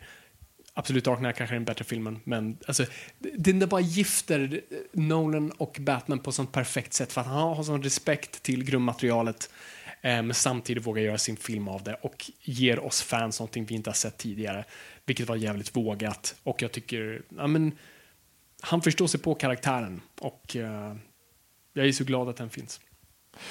Säg så här, jag ska bara lägga in här att jag tycker fortfarande att filmen är jättebra. Men jag minns den som fantastisk och den var bara jättebra. Det skulle jag bara vilja säga. Men vad Nolan då fattar här då är att den här filmen går bra, så han måste ju surfa på det för att kunna göra de projekten han är intresserad av. Och han har då på sidan med sin bror, Jonathan Nolan, adapterat en bok Eh, av Christopher Priest som heter The Prestige. Uh, och de bestämmer sig för att det här ska bli deras nästa film. Så de gör det mellan Dark Knight och Batman Begins. Uh, på också ganska låg budget för att Nolan ville också ha en sån här palette cleanser för han var väldigt trött på att säga till skådespelaren nej du får inte så där, där är din mark och vi får inte liksom, för du ser att Batman Begins, den har absolut hans stil där men inte 100% det är fortfarande en Hollywoodfilm så han vill lite tillbaka till att så här, men hur kan man vara typ en mi, liksom minimum Hollywood-budget med stjärnor men fortfarande göra typ som independent-filmerna jag har gjort. Det blir Prestige. Ja. Victor, Prestige. En hur, hur av du... de absolut fetaste filmer jag någonsin sett, typ. Och framförallt nu när jag ser om den. Alltså, om vi pratar om vad Memento är... Alltså okej, vi var stickspår här innan. Eh, jag är då jaget i den här podcasten. Ja. Så att jag, jag, jag är alltså definitionen av att sparka in öppna dörrar när jag säger någonting som att jag, som jag har kommit på det själv. Men jag satt och tänkte på det här i alla fall. Alltså, det du pratade om med Memento. Det finns någonting i hela filmen som den är, den är filmad på ett sätt, byggd på hela, liksom, allting är byggt av en anledning. Det går bakåt av en anledning för att våra karaktärer kommer inte ihåg det. Därför går den baklänges, precis som du sa. Prestige pr- handlar om om magi, handlar om ett trick, handlar om att vilseleda någons, alltså hur, hur är egentligen vad är trolleri? trolleri? Jo, du vilseleder någons eh, fokus för att någon annan, för så gör du det här och så ser det ut som värsta grejen. Det här, filmen är ju det. Det, det, är så, alltså det, det är som att se, det här är den bästa omtittningen jag haft på en film någonsin. Ja. För Hur många gånger har du se- sett den? Nej, men jag har bara sett den två gånger. Och jag såg den ju då när typ den kom ut, alltså ganska länge sedan. Och tyckte att den var bra, liksom. Alltså tyckte den var jättebra. Mm. Men nu såg jag om den. Och när man vet vad, som sagt, spoilers, gå, plocka fram om det ska vara något annat. Eh, allting går ju ut på liksom då här att det är ju två stycken trollkarlar som ska bräcka varann. Ja. Eh, och en av dem kommer ju då fram till det här tricket som den andra inte kan, den, den, han Mm. kan inte fatta liksom, hur gör han den här transporterande mannen Mm. liksom. Och det roliga är att Michael Caine säger direkt bara, ja men det är två personer. Mm. Bara, oh, man, nej men det är inte två personer. Jo men det är två personer. Det är alltid två personer. Det är liksom ingen snack om saken. Och, och, och liksom, det, det är det första som händer när man liksom, vad är det som händer egentligen? Jo men det, det är två personer. Och sen när han träffar sin tjej, man gifter sig med och hela den här grejen. Idag tycker jag om dig, idag tycker du inte om dig, idag menar du, idag menar du inte. Och man bara så här, det här är så jävla uppenbart att det inte är samma person. Deras första dejt, när de kommer upp för trappan där. Du vet, han säger han, hej då och går Ja, ner för och trappan. inne- Och så kommer han in och så är han där inne och det är så här. Och jag kommer ihåg att jag tänkte på till och med nu så här. Ja. Ja. det var ju ganska dåligt klippt. Någon, ah, liksom. För att det är helt uppenbart. Ja. Det är så jävla snyggt. Och han den här snubben i lösmustasch. Som man ser är den 1800-tals lösmustasch. Det är jätteuppenbart Det är att det där är. Christian Bale. Men Eftersom det liksom presenteras inte och han, den karaktären säger aldrig någonting, Mm. han har ingen introduktion överhuvudtaget och han är bara där. Ja. Och man tänker aldrig på det för att man är dum i huvudet, för att han håller på och viftar. Alltså, Mm. Det är verkligen så här, han har, han, det definitionen av här, kom, kom lite närmare här, ska visa här på min vänsterhand här när jag viftar Mm. här med min vänsterhand och samtidigt dansar förbi en kanin i bakgrunden, en stor rosa kanin och dansar. Och, det så här, bara, och sen efteråt så har du inte sett kaninen. Men för att du bara fokuserar på vad som händer med han gör med sin lilla hand här. Mhm. Alltså det är så jävla snyggt. Hela filmen är ett trolleritrick. Japp. Och nu såg jag den här med min fru och hon blev ju typ så hade alltså helt så här förstörd av, väldigt deppig för att den är så hemsk. Och bara, den är ju helt hemsk. Och det är ju så, alltså för att jag minns den som gladare. Konstigt sagt, men jag menar så här, de är ju så pass besatta Ja. av varann. Alltså det är så här, för no, i något sätt så tänker man ju så här, okej men det, det är någon form av så här honest tävling liksom. Men det blir ju aldrig utan alltså, han är ju så pass beredd på att göra det här. Alltså Christian Bale är ju beredd att döda honom i första läget när han Ja, lägger ja, i kulan. Det är ju liksom, den är ju verkligen så. Ehm, och sen så är han ju verkligen så att han, att han framar honom för mord för att han ska avrättas. Han har Ja. chansen att säga så här, ja men det är lugnt, det är, alltså, vi kommer inte göra det här, din dotter här, klapp, klapp. Så här, nu kan du väl förstå vad jag menar. Liksom. Så här, nu, nu har du väl ändå. Men det är inte det, utan han Nope. vill mörda honom. Han Ja. vill att han ska dö. Och, det är så, Och han ska veta också Ja, vad ja, gör. exakt. Ska Det- verkligen de, har, de är. Mm. så sjukt liksom, besatta av det här. Så att det är ju, det är ju bara det är två, eller tre fullblodspsykopater man följer egentligen. Mm. Det, det är ingen snack om saken. Och det blir ju sjukt mörkt. Ja. Annan reflektion med Nolans filmer. Ja. Säg en positiv film. ja, precis som Säg, optimistisk. säg en som är whoopidoo, happy go lucky. Det är, allt är ju bara för jävligt. Ja, allt är rätt förjävligt. Jag skulle säga att många är, har en optimistisk, liksom, ett optimistiskt slut. Alltså att det finns en så här, ja men Dunkirk, Interstellar kan man säga är optimistiska till mänskligheten och till liksom strävan och att vi kan och allt sånt där. Batman på ett eller annat plan. Men fan vad vi ska Nej, gå igenom helvetet. Okej, ja, ja, ja, ja, ja, ja, Dark, Men här Dark Knight är ju jävligt positiv. Ja, nej, den, den är Nej, men, då, hela, hela, okej, men hela grejen i alla fall. Alltså, den är på ett plan av alltså, ett snäpp till, så att säga. Och inte bara, som film är fantastisk, men om man sätter sig ner och verkligen tittar och tänker så är det, det är bland det vackraste man sett. Ja. Nej, alltså verkligen. Jag, alltså jag älskar den här filmen. Och det är också en av de här man glömmer bort. Eh, jag, jag, jag fick den frågan, jag var på den här mm, gästen den här podcasten, 100 Mick, och de frågade just liksom, men vilken Nolan-film skulle du liksom slå på? Och jag satt och tänkte ett tag, bara, nej men det är fan Prestige. Och det bara slog mig då, bara, "Ah, det är Prestige. För mig är det också det nu. så här, för den på något vis beundrar jag på ett helt annat plan. Dark Knight är jättekul och allt det där, men, men Prestige här, shit, jag bara, jag älskar att den sveper över mig. Och det är nog den filmen jag hittar mest nya saker. Jag hittar nya saker nu här också. Nej, men det, är som säga, det, det är ju trolleritrick. Det, det är ju definitivt, och det är ganska kul att Re- Rebecca Hall säger det också till Christian Bale. Uh, once you know it, it's quite obvious. Ja, ja, ja, exakt. Så åh, fan. Alltså de ger en allt som man behöver och ändå såg en det. Och det är det som gör mig så frustrerad. Hur kunde jag inte se de här Ja. Du har närbilder på Christian Bale i den här jävla Det är helt uppenbart. fula fel-kostymen. Men det är snyggt att de inte gör det i början. Nej. Du, du har, det är ganska Du långt väver in innan liksom. han kommer in verkligen Precis, i bild. för då tänker du inte på honom. Ja, ja. Du har redan bara, okej, Ja, ja. han är någon snubbe. Ja, det är så jävla och bra. också, som Nolan, också ett så här trait som han oftast gör, han precis som i uh, Memento, han presenterar filmen för oss i början. Mm. Nummer ett, att han förklarar tricket, att Michael Caine förklarar vad The Pledge och The Mm. Prestige och allt det där är. Eh, samt så också vi ser alla fåglar i burar som ser likadana ut, kopior i burar, precis som vi ser sen med eh, Hugh Jackman.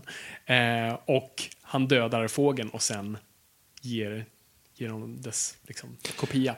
Det, jag ska inte säga att jag glömt det, men det som man ändå på något sätt ska ge den här är ju att det är ju ingen... För hade du tagit bort konceptet av kopi, kopiering, alltså Teslas, de har ju, för Teslas grejer, alltså det är, ju, det är ju verkliga grejer, det här med Tesla och Thomas Ja, ja. Edison-fighten. Ja, ja. Sen att såklart att inte Tesla kopierade sin katt. Vad vi vet. Nej men, ja, men, ja, men så här, det är en övernaturlig film. Ja. Och som andra ord egentligen hans enda övernaturliga film. Ja, Om man har Inception, det är ju framtidsdystopi-ish. Mm. liksom så. Eh, men alltså, det är ju, det här har har ju aldrig hänt. Liksom. Mm. Men jag hade ju glömt bort att den är övernaturlig. Eller jag säger, jag tänker inte att den är övernaturlig. Nej, för det jag tänker att det här hade kunnat hända i slutet på, på 1800-talet i London. Mm. Men ja, just det, han kopierar sig själv, det är det som är grejen. Alltså, det har man helt glömt bort för att den funkar så pass väl i det universumet, eller den världen där den etablerar sig. Mm. För det är ju någonting övernaturligt. Men det spelar ingen roll för att det handlar om trolleri. Liksom. Precis. Och det, är därför vi, så, nej. Nej, alltså, det roliga var att när jag såg det nu, alltså, för det jag oftast tänker på med och det är det jag tycker är ganska kul med Nolan-filmer, just det att jag, jag, jag ser dem som en sak när jag kommer ihåg dem och sen upplever jag dem på ett helt annat plan när jag tittar på dem. Det är det som är så weird. Och nu, och jag har alltid sagt, ja men den här filmen är trolleri, precis som du sa här det är så, ja men film är trolleri, det är det som gör det så briljant. Ja, det är, men det är sceneriet än en gång. Det är baklängesgrejen. Det är inte det som gör filmen. Ehm, för att filmen i sig har så otroligt bra intressanta teman som gör mig rädd som människa i, liksom, i, i själen. Den gör liksom ont att titta på. Alltså, och för att han drar också en sån snygg parallell till filmskapande, för det är i stort sett det Nolan presenterar. Det här är det jag gör.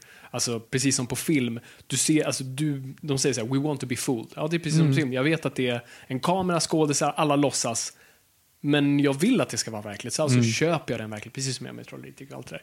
Men det, det som framförallt jag liksom kopplar till är just den här besattheten, jag menar inte att jag är en besatt karaktär så, men just det här, hur kan liksom låta någonting ta över dig så pass mycket och du ibland vill att gå väldigt långt för någonting så att du ibland får den här tunnelvisionen och allting annat försvinner. Och eh, jag är rädd att, för den, den finns ju hos alla och vi, vi kan nå den om vi är tillbaka till Ju- Jung. Ehm, och eh, jag är rädd för den. För jag är själv och jag, jag är en sån här som kan, jag är nörden, så jag kan sätta mig in i saker väldigt hårt och jag måste hela tiden stoppa mig själv för att jag vet att jag kan liksom gå för långt. Eh, och det är den aspekten som, som skrämmer mig väldigt mycket här.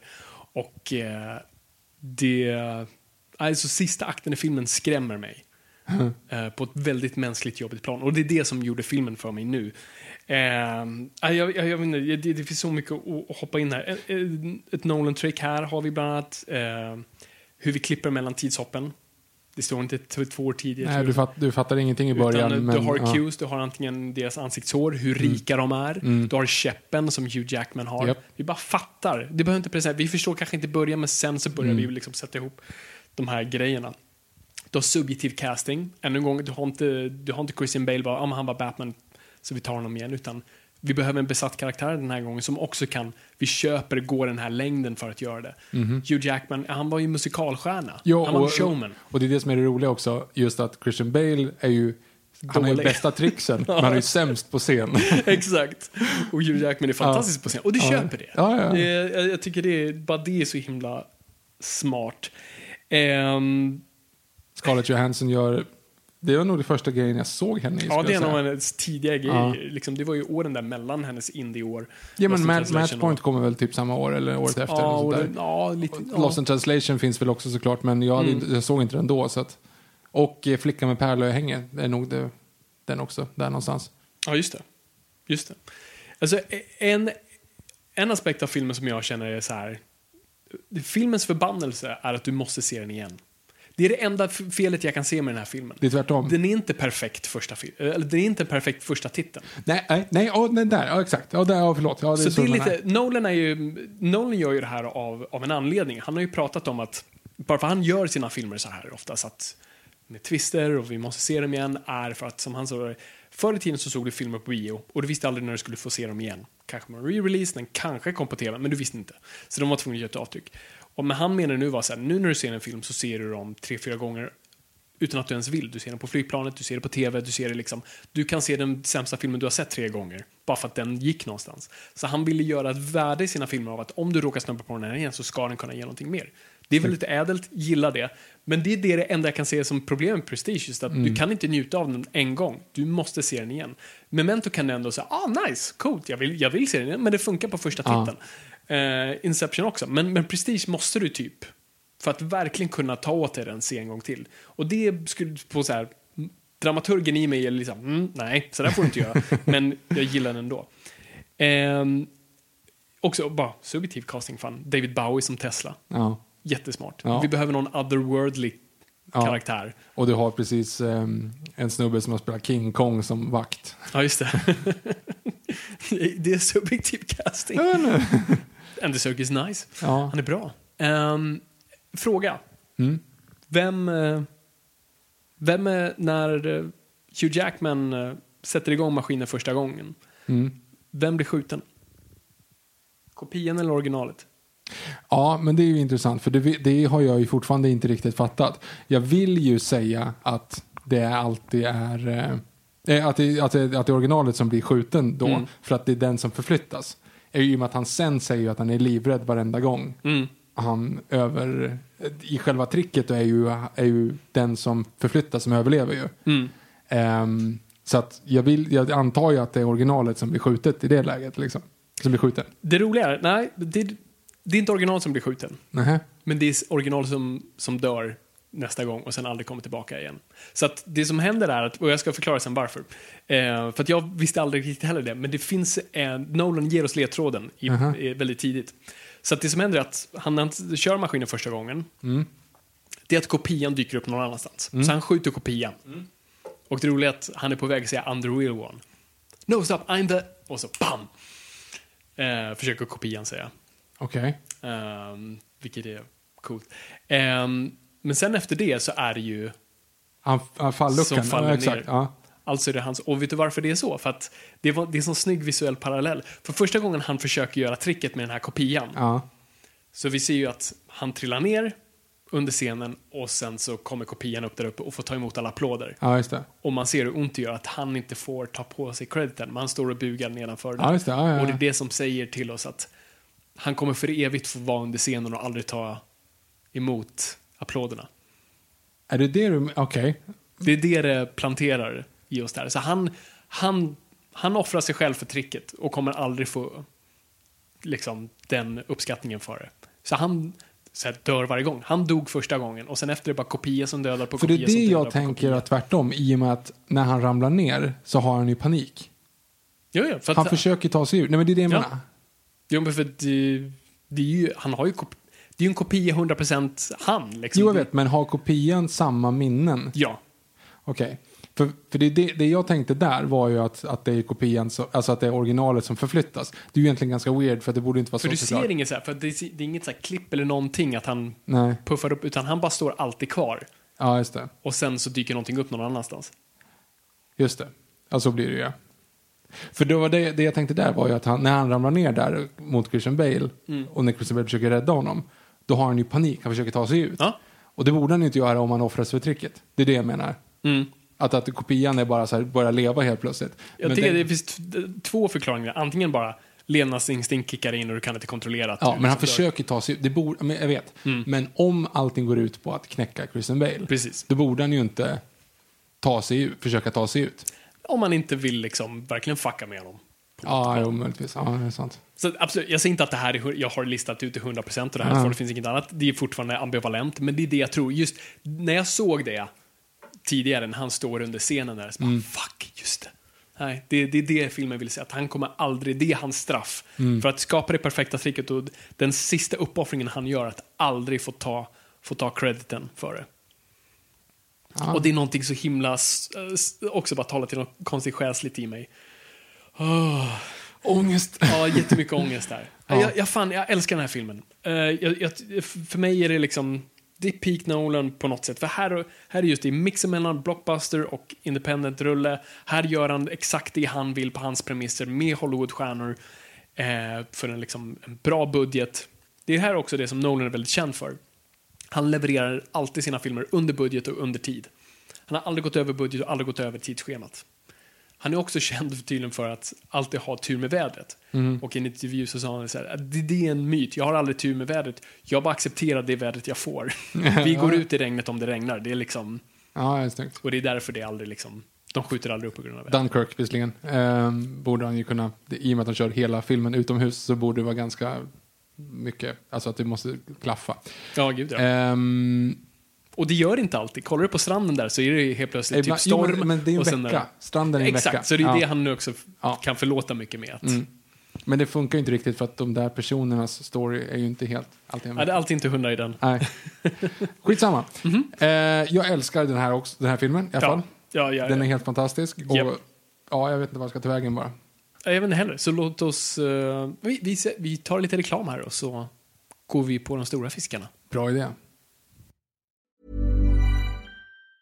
Mom deserves the best, and there's no better place to shop for Mother's Day than Whole Foods Market. They're your destination for unbeatable savings, from premium gifts to show-stopping flowers and irresistible desserts. Start by saving 33% with Prime on all body care and candles. Then get a 15-stem bunch of tulips for just $9.99 each with Prime. Round out Mom's menu with festive rosé, irresistible berry chantilly cake, and more special treats. Come celebrate Mother's Day at Whole Foods Market. Mother's Day is around the corner. Find the perfect gift for the mom in your life with a stunning piece of jewelry from Blue Nile. From timeless pearls to dazzling gemstones, Blue Nile has something she'll adore. Need it fast? Most items can ship overnight. Plus, enjoy guaranteed free shipping and returns. Don't miss our special Mother's Day deals. Save big on the season's most beautiful trends. For a limited time, get up to 50% off by going to BlueNile.com.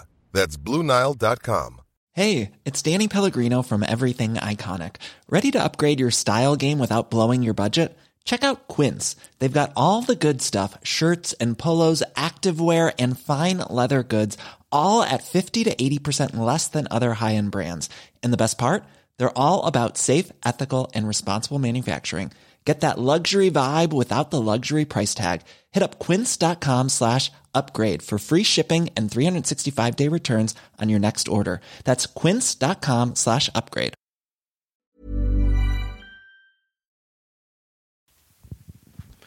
Så vad gör man med en film som myto mytologiseras så pass att den känns som perfekt?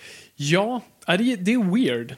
Dark Knight då. Som vi alltså, man måste verkligen liksom komma ihåg just det här att hur... Vi visste inte vad det här skulle vara när det kom. Jag trodde ju som sagt att det var Hugh Hefner, Hefner som skulle spela Jokern i typ ett halvår. Ja, det är weird. Ja, jag vet.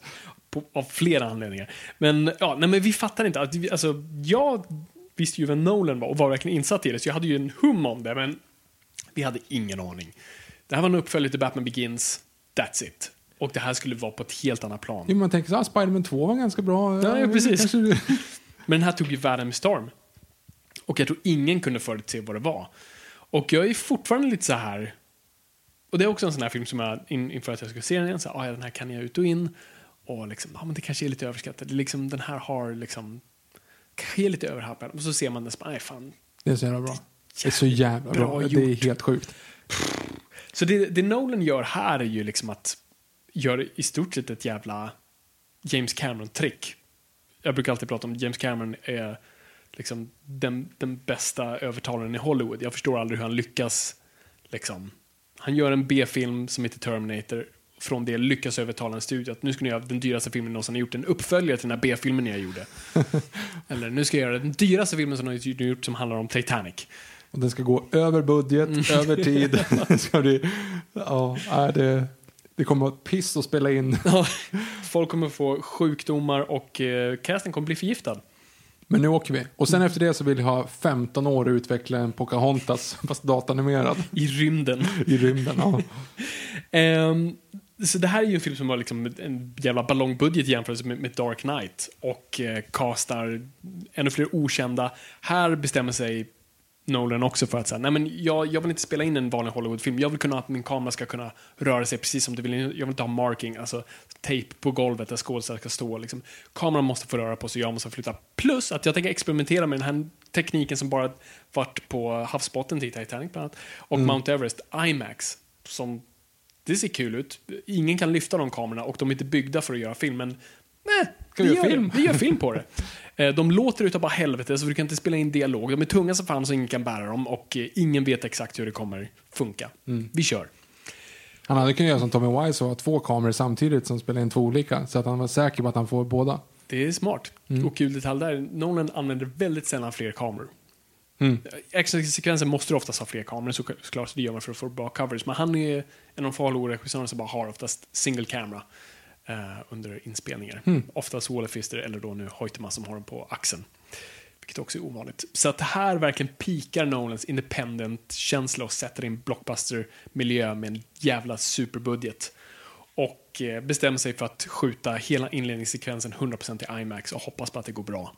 Jag skulle säga att det här är den näst bästa, äh, nej, i hu mitt huvud just nu i alla fall, i den modet jag är just nu så är det här den näst bästa inledningssekvensen någonsin. Ja. Ja, verkligen. Så otroligt välgjord. Väl, alltså jag kommer ihåg när man såg det här. Med musiken och alltså hur, när kameran det tiltar över, när de hoppar ut genom fönstret där, man fick den här svindeleffekten.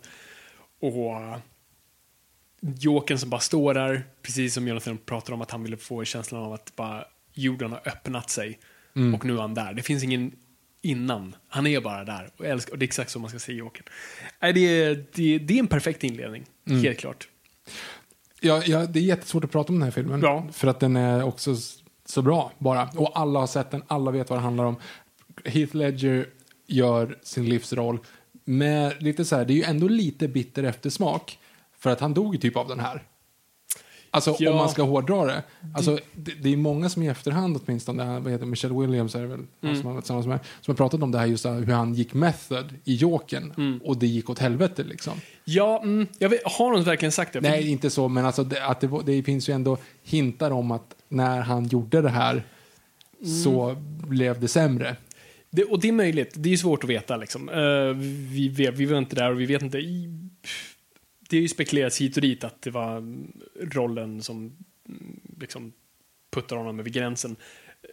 De närmst honom säger att det inte var så han hade problem. Alltså det är ju för felmedicinering, alltså som är väldigt alltså opio, eh, opioids, o, opioids, jag kan inte pr- prata, det heter inte så, men eh, som är väldigt vanligt i USA. Eh, felmix och mediciner och det går bara åt skogen. Liksom. Och, och jag tror de problemen fanns nog där innan. Eh, vi kommer aldrig veta, men, men det är en för jävla bra prestation som man på något vis bara, likt Hugh Jackman under scenen, att han aldrig fick Ja, frukten av det. Ja. Och vilken värld, alltså man vet ju att det hade varit omöjligt att inte han hade dykt upp i Dark Knight Rises, även om han inte- hade haft en central roll. Men han var för bra. Ja, nej, men det var lite som att liksom, han var för bra för denna jord liksom. Du, du betalar, ja, nej det är för mörkt, så att man betalar pris för, för att göra någonting sånt. Det är inte det jag menar, men det, nej, det, det är en för jävla bra prestation och jag är så glad att den finns och att det, det är applicerat på också en karaktär som är så välskriven. Alltså det är inte bara prestation utan manuset backar det och hur han är liksom, hur den karaktären ser ut, hur, hur Nolan här, det här använder goth på ett bra sätt. Det är inte Tim Burton gotiskt utan Nolan är väldigt eh, inspirerad av Morgan Francis Bacon. Och han använder här då inspirationer från den målaren applicerat på Jokern så att det funkar också att han sticker ut från sin miljö. Men det funkar ändå i den kontexten. Eh, det, det är så mycket grejer som funkar med, med den här filmen. En, en, en annan aspekt på karaktärsnivå är att det smarta de gör här är att, och det är därför det funkar och det är därför liksom, det, det, det som krackelerar lite med Dark Knight Rises är att om vi, om vi raderar Dark Knight Rises för en sekund så skulle vi se på Batman likt Bond en karaktär som aldrig kommer förändras.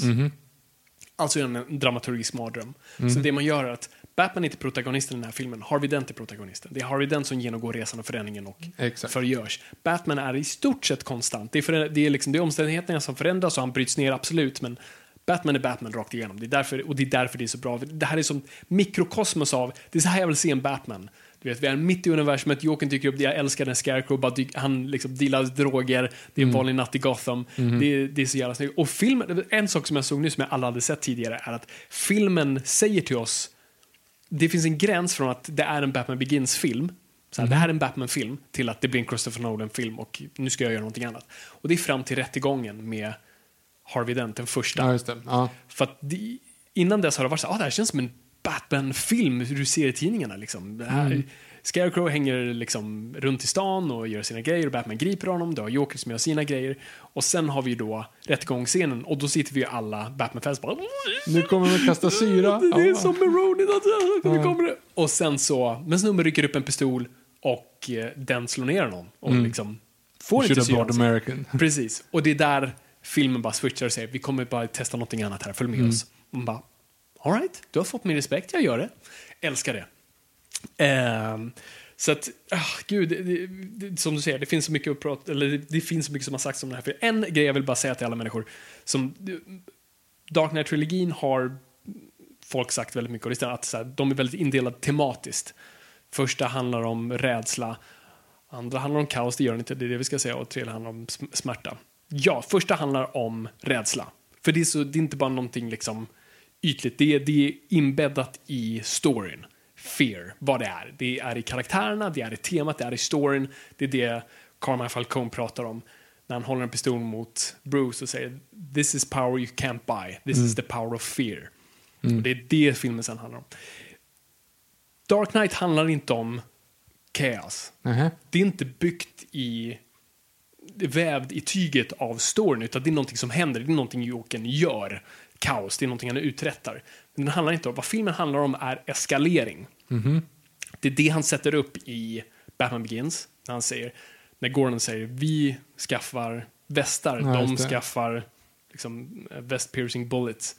Eh, vi kör semi-automatic, they buy automatic.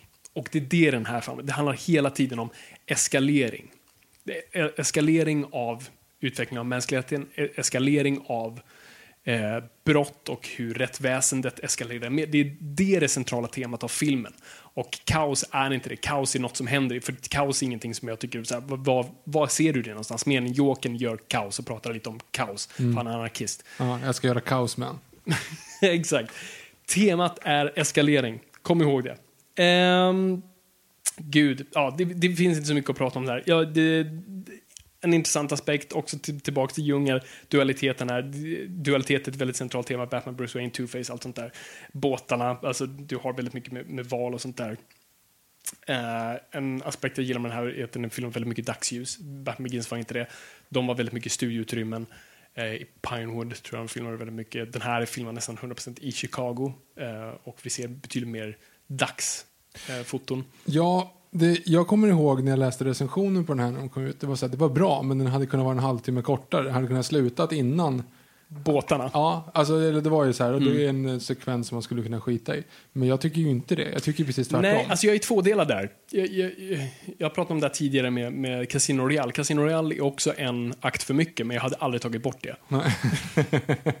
Dramaturgiskt funkar det inte. En vanlig dramaturg som inte hade vetat någonting om Bond eller Batman hade sagt ta bort det där. Eh, men vi förstår att du måste ha det där. Och jag förstår att folk tycker, och jag tycker att filmen, alltså nu Dark Knight då, på något vis liksom sakta ner lite där. Och det blir lite väl mycket med övervakningen och allt det där. Och här börjar vi se tendenser till problem som någon har kommit till sen, vilket är för många idéer. Nu har du för många idéer, Fast nej. Spiderman 3 är för många idéer. Det här är inte för många idéer. Jag menar inte för många idéer i form av koncept, jag menar för många faktiska idéer. Jaha, okej. Okej, ja. Det, är liksom, handlar om för många liksom, tankar och liksom... Save for the sequel. Ja, jo, men lite grann så. Ja, men vi, vi ska gå vidare. Jag, Mm. jag tycker det här är, den är skitbra. Vad mer kan vi säga? nej, nej, det går inte att säga så mycket mer. Så vi hoppar över till Inception. Ja. Så kom två år senare, också skitsmart här. Bara, okej, det här är en annan tid barn. In, när man inte bara pumpar ut alla filmer samtidigt. Det var fyra år mellan varje film nästan. Ja, tre år mellan Batman Begins och Dark Knight. Men sen var det fyra år till Dark Knight Rises och eh, då såg Nolan till att göra någonting, ett passionsprojekt emellan. Han såg bara, okej, den här, alltså Dark Knight drog in över en miljard då, vilket man inte hade sett en superhjältefilm då, nu är det mer vanligt. Ehm, så att han bara, ah, fuck it, nu ska jag göra den filmen jag vill innan Vad spelar Killian Murphy i den här?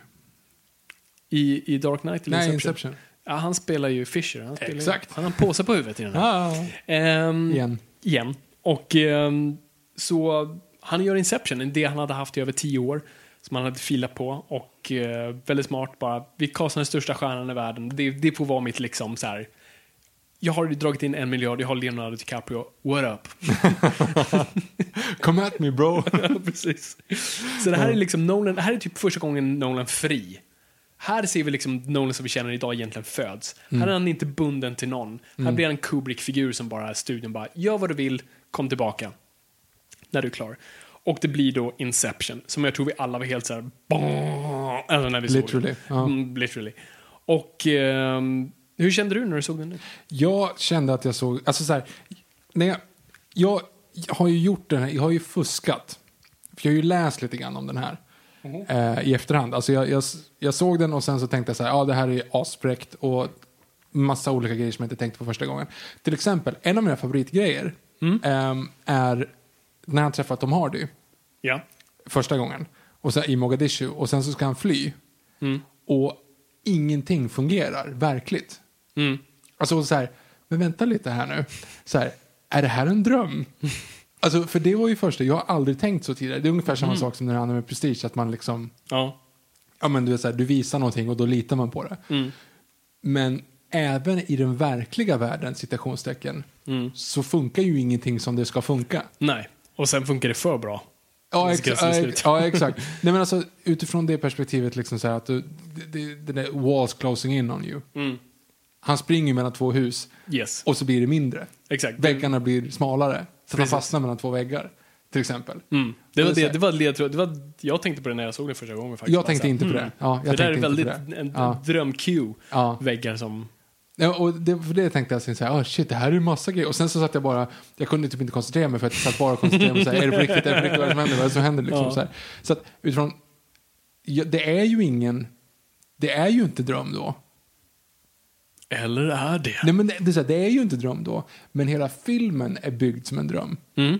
Så där har du ju hela, den, hela det konceptet. För jag såg en intervju sen med Michael Caine när han började prata om att han, Ja, när han är med så är det verkligen... när han är med sig i verklighet. Och därför är det så här, okej, ja men då är det ju så. Men ändå så är det ju inte så. Nej, Alltså, och det är jag skulle liksom- aldrig lita på Michael... Jag älskar Michael Caine, men jag, ska bara, jag litar aldrig på en skådis som förklarar en film för mig. Nej, jag fattar. Nej, men alltså, så här, jag, jag tycker att jag tycker filmen är smart, avancerad, men de ändå bygger det på ett sätt som de bygger en blockbuster som egentligen är jätte, jättesmart, men tar ner det på en nivå som att de som bara vill se en fräck Mm. film, ja, de får se en fräck film.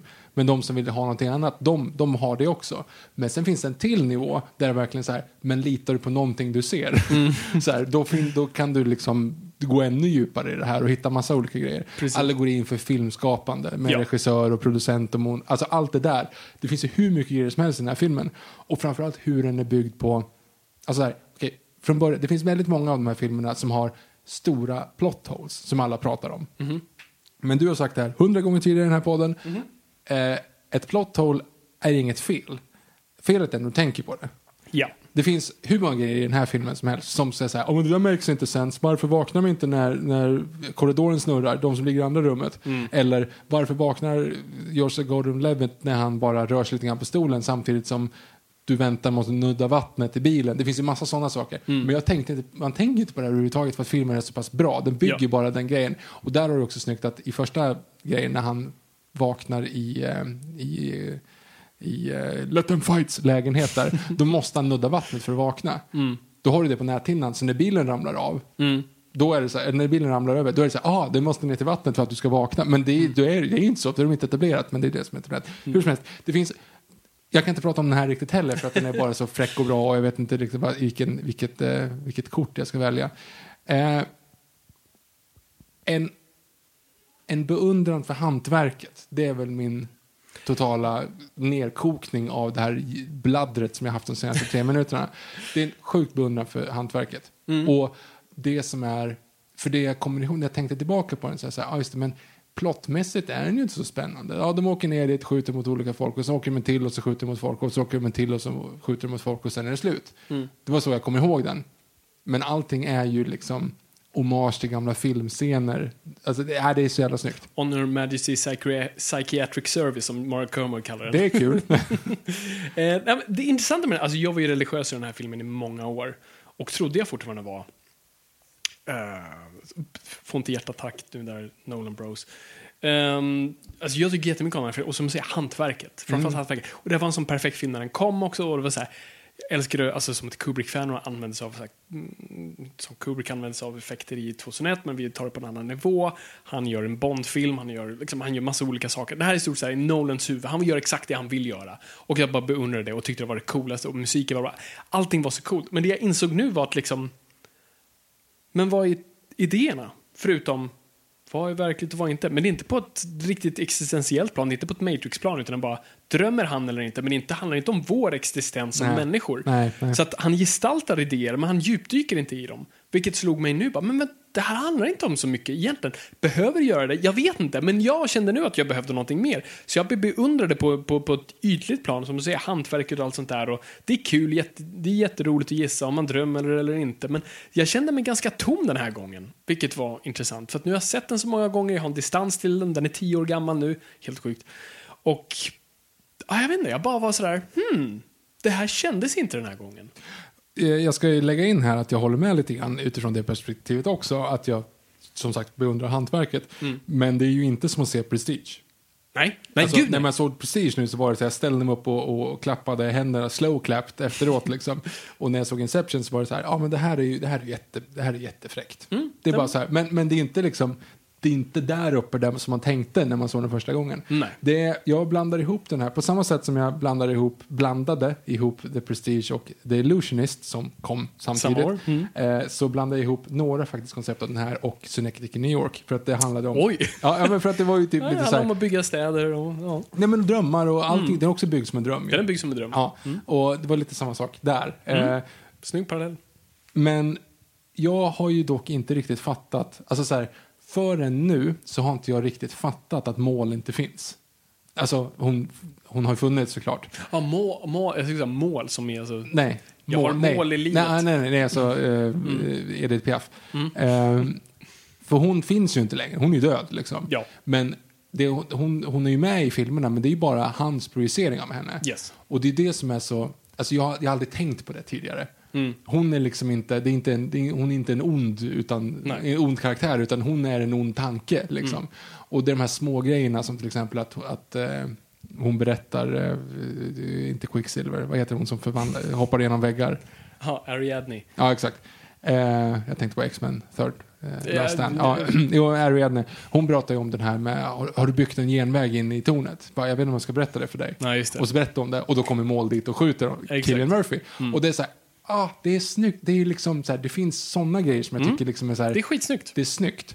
Men jag vet inte om det är smart. Nej, nej, precis. och det är underbart. Jag håller på att kolla om South Park nu också. Det finns ju ett South Park-avsnitt som handlar om Inception. Just det. Och det är verkligen så här, just because it's, it's advanced, eller säger, just because it's complicated doesn't make it smart. Alltså Mm. det, är liksom, det finns en ganska mycket så här, ah, ja, okej. Ja, men jag har landat lite, jag hatade folk som sa det förut, jag blev typ mm, riktigt upprörd när folk sa det. Eh, och det jag också kom på att jag hade inget egentligt argument mot dem. Jag tror bara jag gillar den här filmen så himla mycket så jag ville bara, nej. Eh, men jag, inte för att liksom, jag gillar filmen. Men jag är nu lite så här, jag hade ju så här, alla dagar i veckan hade jag ratat den här över Prestige.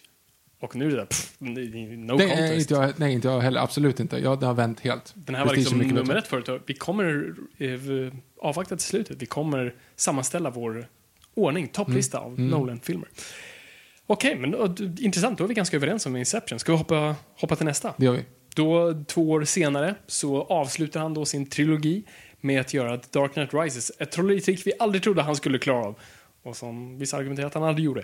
Eh, att följa upp liksom mastodonten som var The Dark Knight med, något, med Dark Knight Rises som inte hade Heath Ledger i sig och liksom skulle vara något helt annat.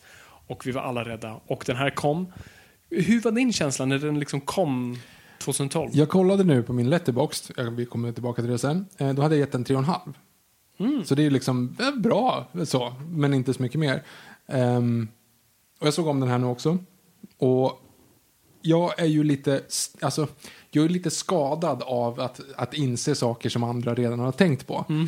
Och du har ju pratat massa gånger också om det här att, att eh, Dark Knight, eller vad säger jag, Batman Begins är någon form av psykologiskt, eller liksom en så här eh, skräck, vad fan heter det, han utmanas på ett typ av sätt och i Jokern så utmanas han på ett annat typ av sätt och det enda som fanns kvar var fysiskt. Alltså Bane utmanar honom fysiskt. Han, han, alltså Jokern och Batman hade inte varit en match om de Nej. hade slagits. Nej, Liksom. precis. Det gällde typ att hans hjälm var sönder och hade ett nät över sig för att Jokern skulle liksom fysiskt kunna övermanna exakt, honom. exakt. Eh, men i den här så är han faktiskt utmanad på fysiskt plan. Eh, och sen så är det också någonting i stil med att det här är en, okej, stay with me. Det här är en perfekt uppföljare. Mm. Det här är en per, exakt så här gör man uppföljare. Mm. För det tar ett koncept av någonting som är etablerat, det vill säga League of Shadows, allt, allt det där, men inte förklara att det var Blowfelt som var bakom det hela tiden, Mm. utan att liksom utveckla det. Du förstör ingenting av det andra. Du, gör, du, liksom, du, du underminerar inte vad som har hänt. Du, och du, du, du dödar inte John Connor i öppningsscenen bara för att du vill göra en egen story. Utan du liksom, allt det där finns, vi respekterar det, men det finns en dotter. Så, ja, men en dotter. Jo, jo, men stay with me. Lyssna på storyn och så förklaras det allting och så blir det liksom uppbanat. Och så finns det alltid den här grejen att det är, du, du tittar på Bane som den stora karaktären men det finns en, en hjärna bakom. Eh, du har hela den här att, att Gotham ska Alltså, Okej, jag skulle kunna säga att de har en, en legitim anledning. De tycker att Gotham är smutsigt och ska förstöra hela stan. För att det är liksom det de gör. De ska rensa jorden. Mm. Det är ju en ganska, lite väl radikal idé. Det är inte, så här, det är inte som att man kan säga, ja, jag kan sympatisera med det. Jag kan tänka mig värre ställen än Gotham. jo, men inte i den här Att världen. rensa. Inte i den här världen. Nej, kanske inte.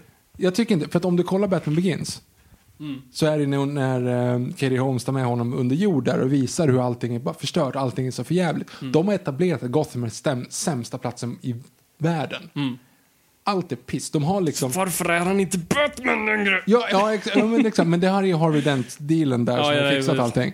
Men, men oavsett, så, alltså, det, finns, det finns här, de har etablerat, Gotham är värdelöst, de här tycker att det är värdelösa. League of Shadows, de ville, de sa ju det, de var ju de som tog in pesten till Europa, det var de Mm. som liksom störtade Rom. De har gjort allt det här, nu är det dags igen. De har hintat om det och nu är det dags. Mm. Och så görs det liksom. Och jag tycker att det är en, ett, ett snyggt sätt att väva in en uppföljare. Det är inte så att helt plötsligt kommer Sandman från ingenstans. Mm. Nej. Och, alltså, jag tycker bara att det var riktigt snyggt. Och när jag såg om den så kommer jag ihåg att det är många som har massa olika åsikter om den och att den, liksom inte, att den är en svaga i dem.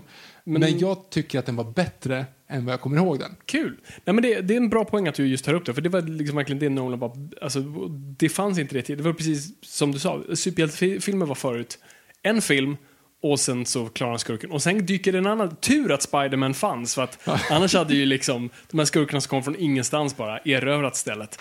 Ehm, och det är det som var så bra med, med Nolans film. Och det var också centralt till Batman, att Batman är liksom grunden till alla de här karaktärerna och han på något sätt gör saken värre. Alltså utan Batman så finns inte de här, alltså Joker är en reaktion på Batman. Och det säger de uttalat. Och Bane är också en reaktion på Batman på ett sätt. Så att, eh, och det är som säger, så det är en ständig eskalering, det är en ständig utveckling på storyn istället för att underminera det förra eller bara göra något helt random.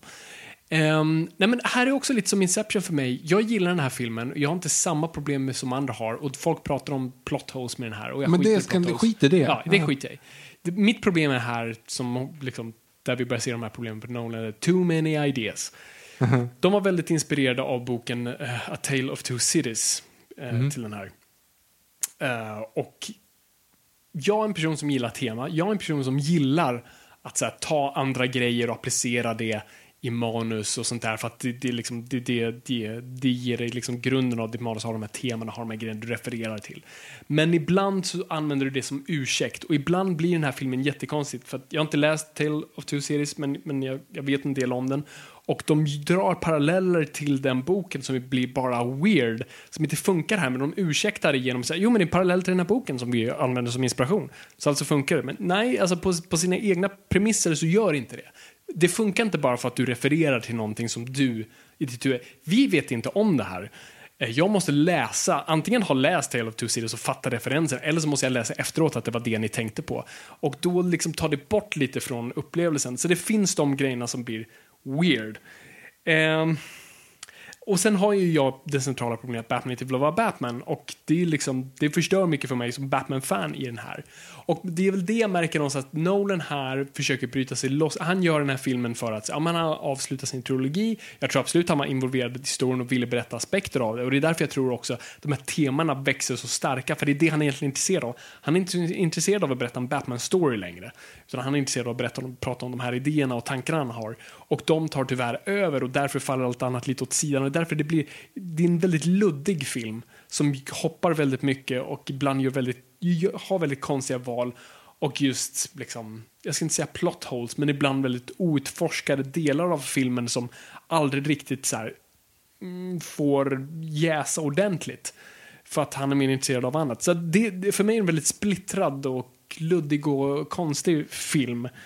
Eh, som inte riktigt liksom tar hem det hela för mig. Men, men det finns så mycket jag gillar med den också. Nej, men så att den är underhållande på ett sätt som, alltså du måste koppla bort det där. Du Mm. måste koppla bort att, okej, ingen får lämna stan, men mitt i natten om någon skulle smyga ner och simma därifrån. Jag skulle ha byggt en båt på i alla fall en månad. Jo, men du hade inte ens be- behövt byggt en båt. Hade du simmat bara över bron är inte så lång. Simma till andra stället mitt i natten när ingen ser.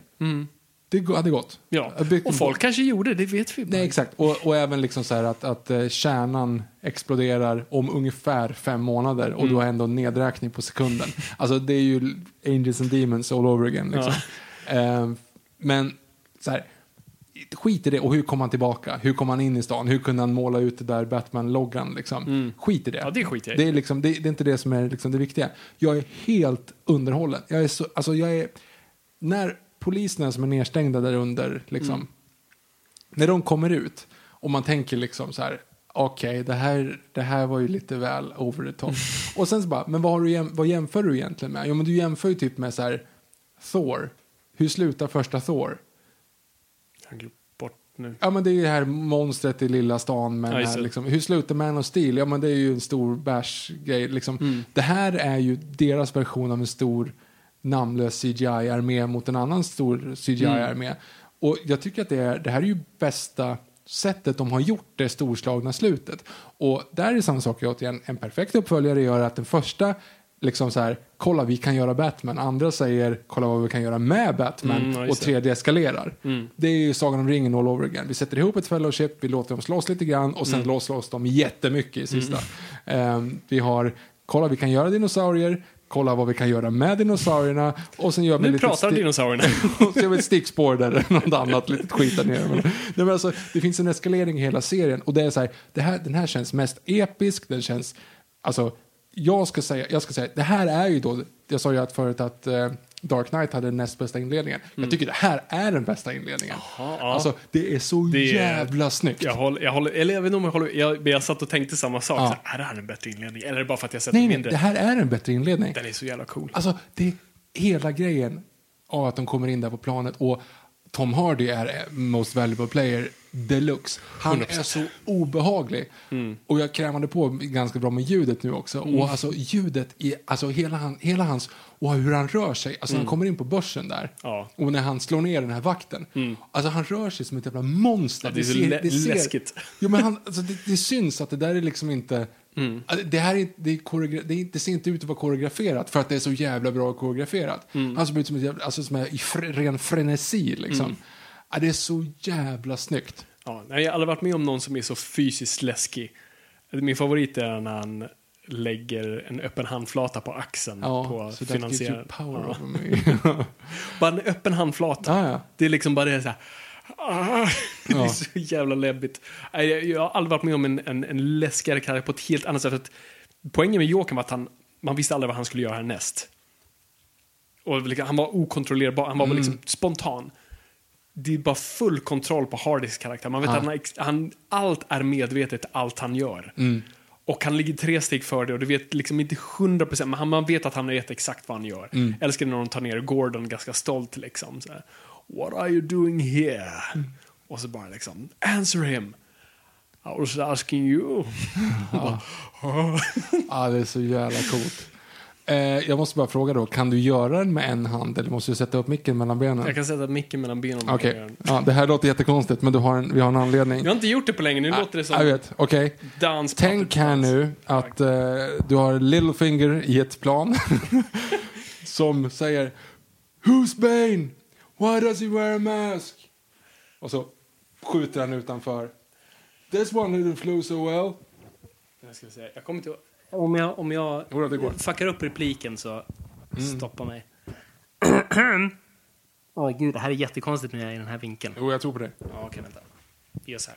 Ni förstår snart vad vi håller på med. Yes. Pappa. Perhaps, okay. Perhaps I was wondering what would shoot him at before throwing him out of a plane. At least you can talk. Who are you?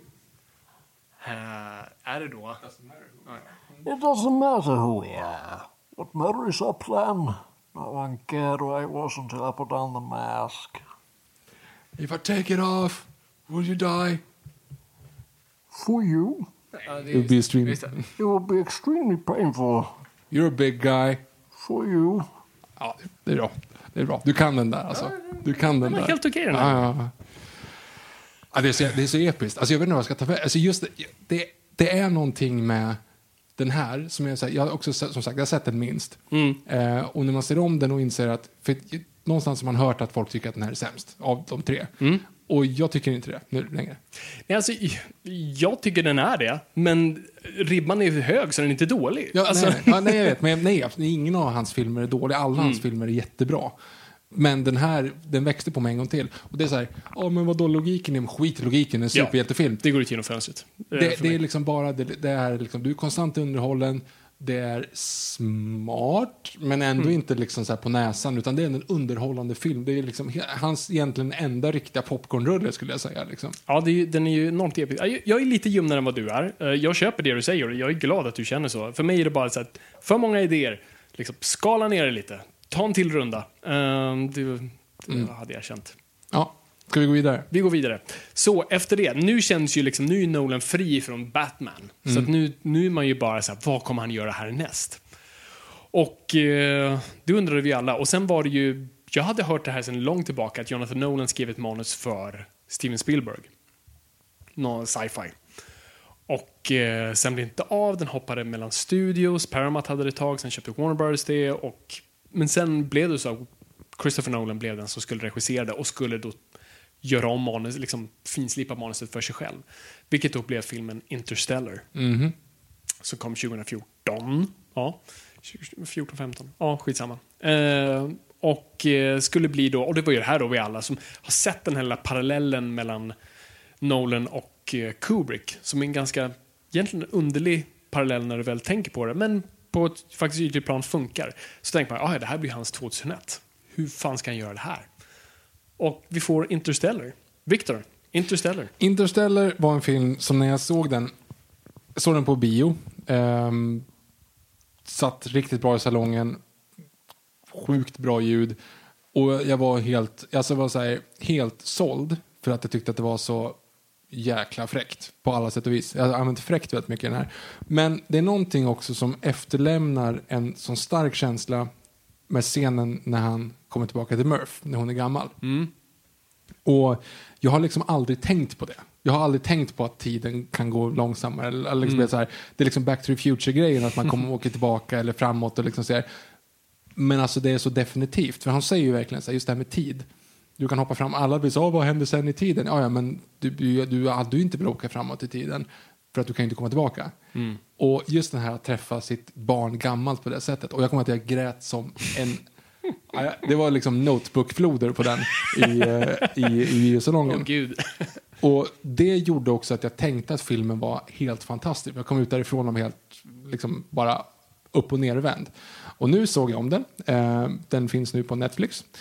Kan gå igenom vart vi hittar alla de här filmerna sen, lagligt. Eh, och så här, det är återigen en fantastisk film på alla sätt och vis. Väldigt snygg, väldigt fin.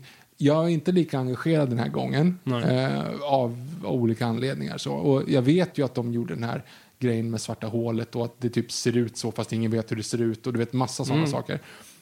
Men du, du, jag blev inte på något sätt lika engagerad fram tills Matt Damon kommer Ja. fram.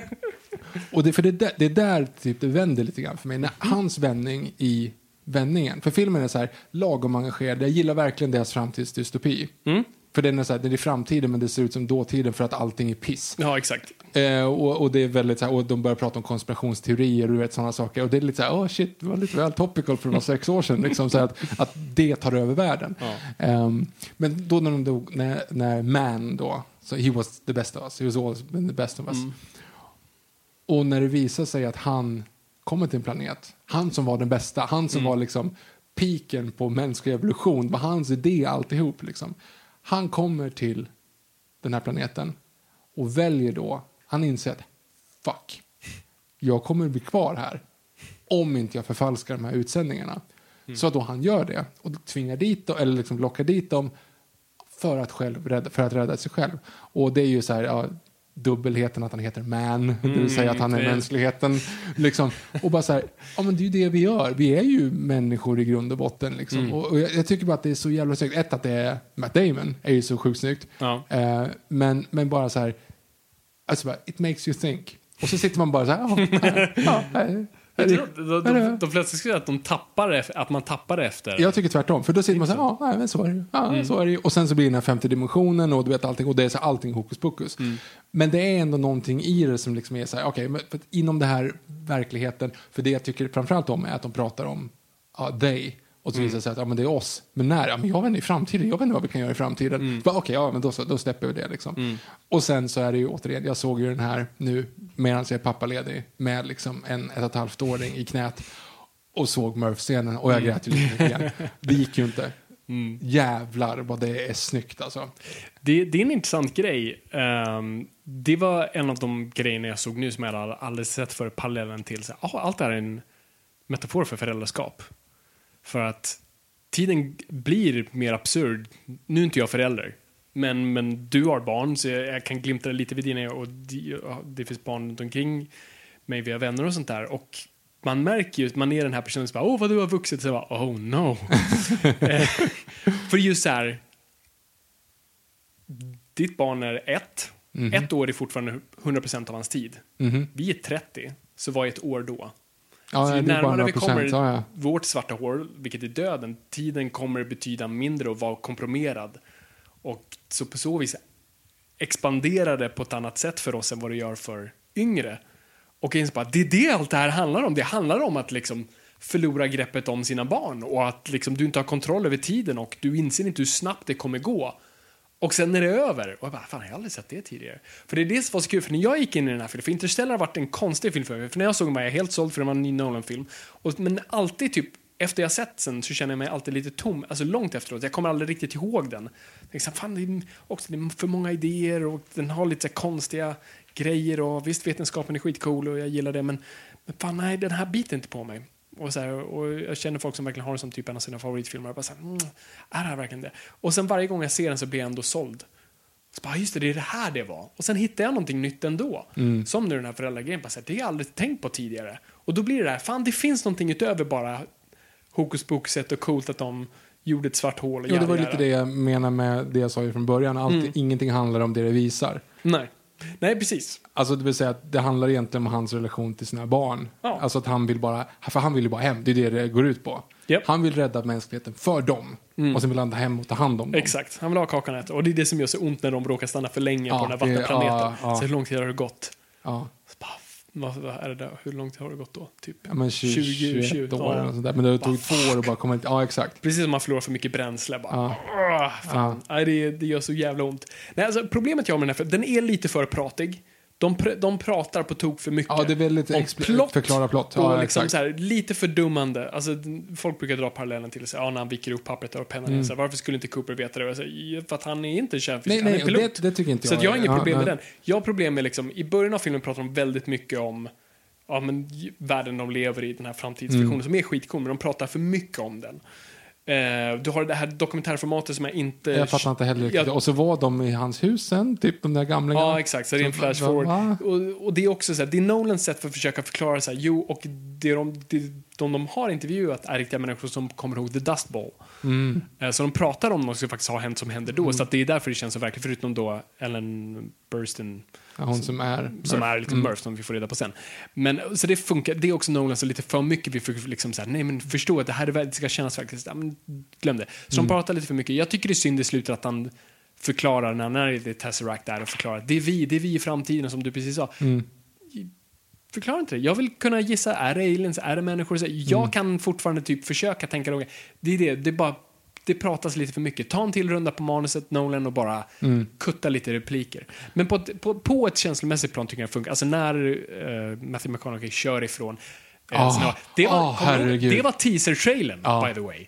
Det var bara det. En nedräkning och klippen av det och typ jag tror skeppet som åker iväg. Alltså förstå hur kraftfullt man, bara, man hänger Och hela sin Matthew. McConaughey, vilken jävla stjärna. Vilken man. Ja. Jag, jag, jag, jag älskar honom. Han är skitbra i den här. Alla är väldigt bra i den här. Sen ska, måste jag säga att det, det jag tycker de hade kunnat kuttat, det är Mm. ju... Alltså, de behöver, ungefär som Arrival, en film som jag också förut älskar, Mm. där man inser att okej, de behöver få in någonting, någon form av så här, de behöver någonting spännande, ja, vi lägger in den här att några vill spränga dem. Mm. Det, det. det är ungefär samma sak som att, ja men, eh, Affleck vill inte, Ja, det- den så här, är konstig. vill inte att han ska rädda hans son så att de åker iväg och eldar upp fältet. Ja. För att det leder inte till någonting. Han kommer tillbaka och de kramas. Mm. Jo, det, det, det, leder till... Det är för att skapa spänningen där med klockan, att hon hittar Det är klockan. det jag menar. därifrån. Det, men det är bara att sätta en tickande klocka. tid, ja, men exakt, då behöver du sätta en tid på det. Och det, hade de inte behövt. Nej, det hade inte behövt det. Och, det liksom, och tydligen det då är det okej också. Då, han blir ju lugn om bara Ja, säger exakt. det är han, han säger något. Ja, men du har eldat upp vad fan min skörd. Vad och tänkte jag- ta mina barn ifrån mig. Ja, What the exakt. fuck. Ja. Nej, det, så den funkar inte. En grej jag verkligen älskar är Tars. Ja, Tars är fantastiskt. Tars är eh, jättebra uttänkt vad en robot kan eventuellt vara. Som en Swiss Army Knife. Mm, det är det han är. Liksom, Du har inte en cool, snygg, humanoid robot, utan du har... Det är ganska... Och det är också Nolan ett nötskal. De hade, de hade ju en skådis på plats. Som, ge- som var i Tars. Och det är rätt enkelt när Tars inte är, han är CG ibland, för det mesta inte, då är det som en band på kryckor. Så det, den är i tre delar, så du har liksom, tänk dig att kryckorna är i två delar och sen är du så tar han sig fram på så vis som du går Ah, på kryckor. snyggt. Ehm, så att eh, det är jävligt smart. Och han, och han låter ju ganska normal, vilket det, det känns som det är det du, du vill satsa på, någonting som låter verkligt än som ser verkligt ut. Ja, som ser verkligt ut, då är det Uncanny Valley, det blir läbbigt, hjälp, kom hjälp mig. Och, men något som låter verkligt, något ganska trevligt då. Och det är lite där vi är med Alexa och Mm. allt sånt där. Så, så det ty- tycker jag väldigt mycket om. Det intressanta är med eh, Matt Damon, för jag satt och tänkte så här, hmm, castingen av Matt Damon, det är så här subjektiv casting, det är någon vi aut- automatiskt respekterar och sånt där. Och så här, he was the best of us. Jag har aldrig riktigt sett Matt Damon så, vet du vem som hade varit det? Tom Hanks. Ja, Om det var. Tom Hanks så hade vi bara, pappa? Ja, snyggt. Det hade, ja, jag förstår. Men han hade varit lite för gammal för astronaut kanske. Men jag hade typ Nej, men köpt ändå, det. han har ju varit där en massa Han har varit där ett tag, så Ja. Mm. att jag hade fan köpt det. Så Tom Hanks hade varit en betydligt bättre casting. Jag, ska inte, jag hatar att säga vad man skulle ha gjort bättre, men det, Tycker det, var, en, om. det var en... Yes. Ehm, ja, nej, och som sagt, de, det, är, är mycket fysiska eh, effekter. Alltså allting de hade utanför rymdskeppet när de sitter i var ju projiceringar utifrån är så att det liksom speglas på dem så det inte Mm. är green screen. Eh, för ni som inte vet, vi kan ju bara nämna det snabbt, för det är så pass coolt det här med svarta hålet var ju Kip Thorne som är då vars teorier den här filmen bygger på, som sen också skrev en bok kring, kring det här och som Christian Nolan hela tiden pratar med honom och säger jag behöver en planet som typ gör det här, hur fungerar det fysiskt? Och så skrev han ut formerna. Men det de då hade var ju, Kip Thorne hade teorin om hur ett svart hål fungerar, han hade matten för det. Eh, och då sa specialeffektsbolaget bara, vet vad, alltså, vi kan mata in det där i en dator och bygga någonting på det, ska vi faktiskt se hur det ser ut? Så bara, "Ja, får- vi testar och ser vad som händer. Och då blev det det där. Så de var ju tvungna sen att skriva uppsatser baserat på de resultaten de kom fram. Så vi hade aldrig sett ett svart hål, för det är ofta sett den här dammsugareffekten, du vet. Ja, exakt. Eh, Som eh, Tim Burtons Planet of the Apes. Ja, just det, precis. Ehm, och här ser det ju nu ut som någonting helt annat, någonting vi typ kan köpa. Eh, så det, det är jävligt coolt. Men ja, nej, men så det, det, är det, som, det är weird med Interstellar. Efter jag har sett den oftast, eller långt efter, så, så glömmer jag bort den allt mer och mer. Och sen när jag tittar på den så bara, ah, just det, det var det här det var. Eh, så jag gillar den. Ja, Inte så mycket som jag visste att jag gjorde. Ja, ja, den är fantastisk, men ändå inte... I, men problemet är bara att i det här sammanhanget så försvinner den lite grann. Mm. För att alla hans filmer är så jävla bra. Ja, gud ja. Vi hoppar över till nästa. Ja. Hans senaste, inte sista, utan senaste innan då, Tenet. Dunkirk. Och där har vi återigen konceptet av vilket jävla hantverk. Ja, shit. Här är ju nästan bara hantverk, skulle man kunna säga. Jag köpte ju faktiskt den här filmen till och med. Jag hyrde den inte bara, jag köpte den Oh. på iTunes. eh, bara för att då fick man lite extra material och grejer och det kostar 10 spänn mer. Ja. Det är ganska bra koncept. Du kan köpa en film för 49 spänn eller hyra den för 39. Varför, varför köper man dem inte? Ja, det, det är en bra Ja, fråga. så att jag har den i alla fall. Det är min... Varför köper man inte på Blu-ray undrar jag, men Ja, ja, för ingen Blu- Blu-ray-spelare. Hur som helst. Alltså, du ska återigen då ha... Det här är ju... Han är ju uppvuxen i England. Han, eh, Det här är ett historiskt vägskäl för i England Europa. är det här en stor grej också. Ja, men för hela Europa är det ju såklart för hur andra världskriget ska sluta. Mm. Eh, och in, kanske inte utifrån manskap, men snarare åtminstone i någon form av liksom så här stolthet. Och det är därför Eh. det kallas för Dunkirk Spirit efter det. Grejen är ju att det är ju tidigt andra världskriget, Tyskland är på framgång. Engelsmännen åker över kanalen för att hjälpa fransmännen och, och belgarna och gänget där och slåss mot tyskarna. Tyskarna spöar skiten ur dem och franska och engelska trupper trycks upp mot Engelska kanalen. Ehm, och det slutar med att ungefär 400 000 människor är strandsatta på en strand som är precis, alltså du kan mer eller mindre se England, men de kommer inte hem. För att de är strandsatta där och tyskarna bara skjuter, bara bombarderar på dem hela tiden. Så de behöver evakuera de här soldaterna. Och i verkligheten tog det mycket, mycket längre. Alltså, I det här verkar det som att båtarna kommer över, hämtar dem och En åker dag. hem. Det tog ju ganska lång tid. Men åtminstone hur som helst så är det ändå, de hintar ju inte om att det ska ta en dag. Det bara verkar som det. Men då är det ju det här konceptet då av att du ska evakuera de här personerna. Och de kommer hem och det gör lite grann att vi, de räddade typ 300 000 människor.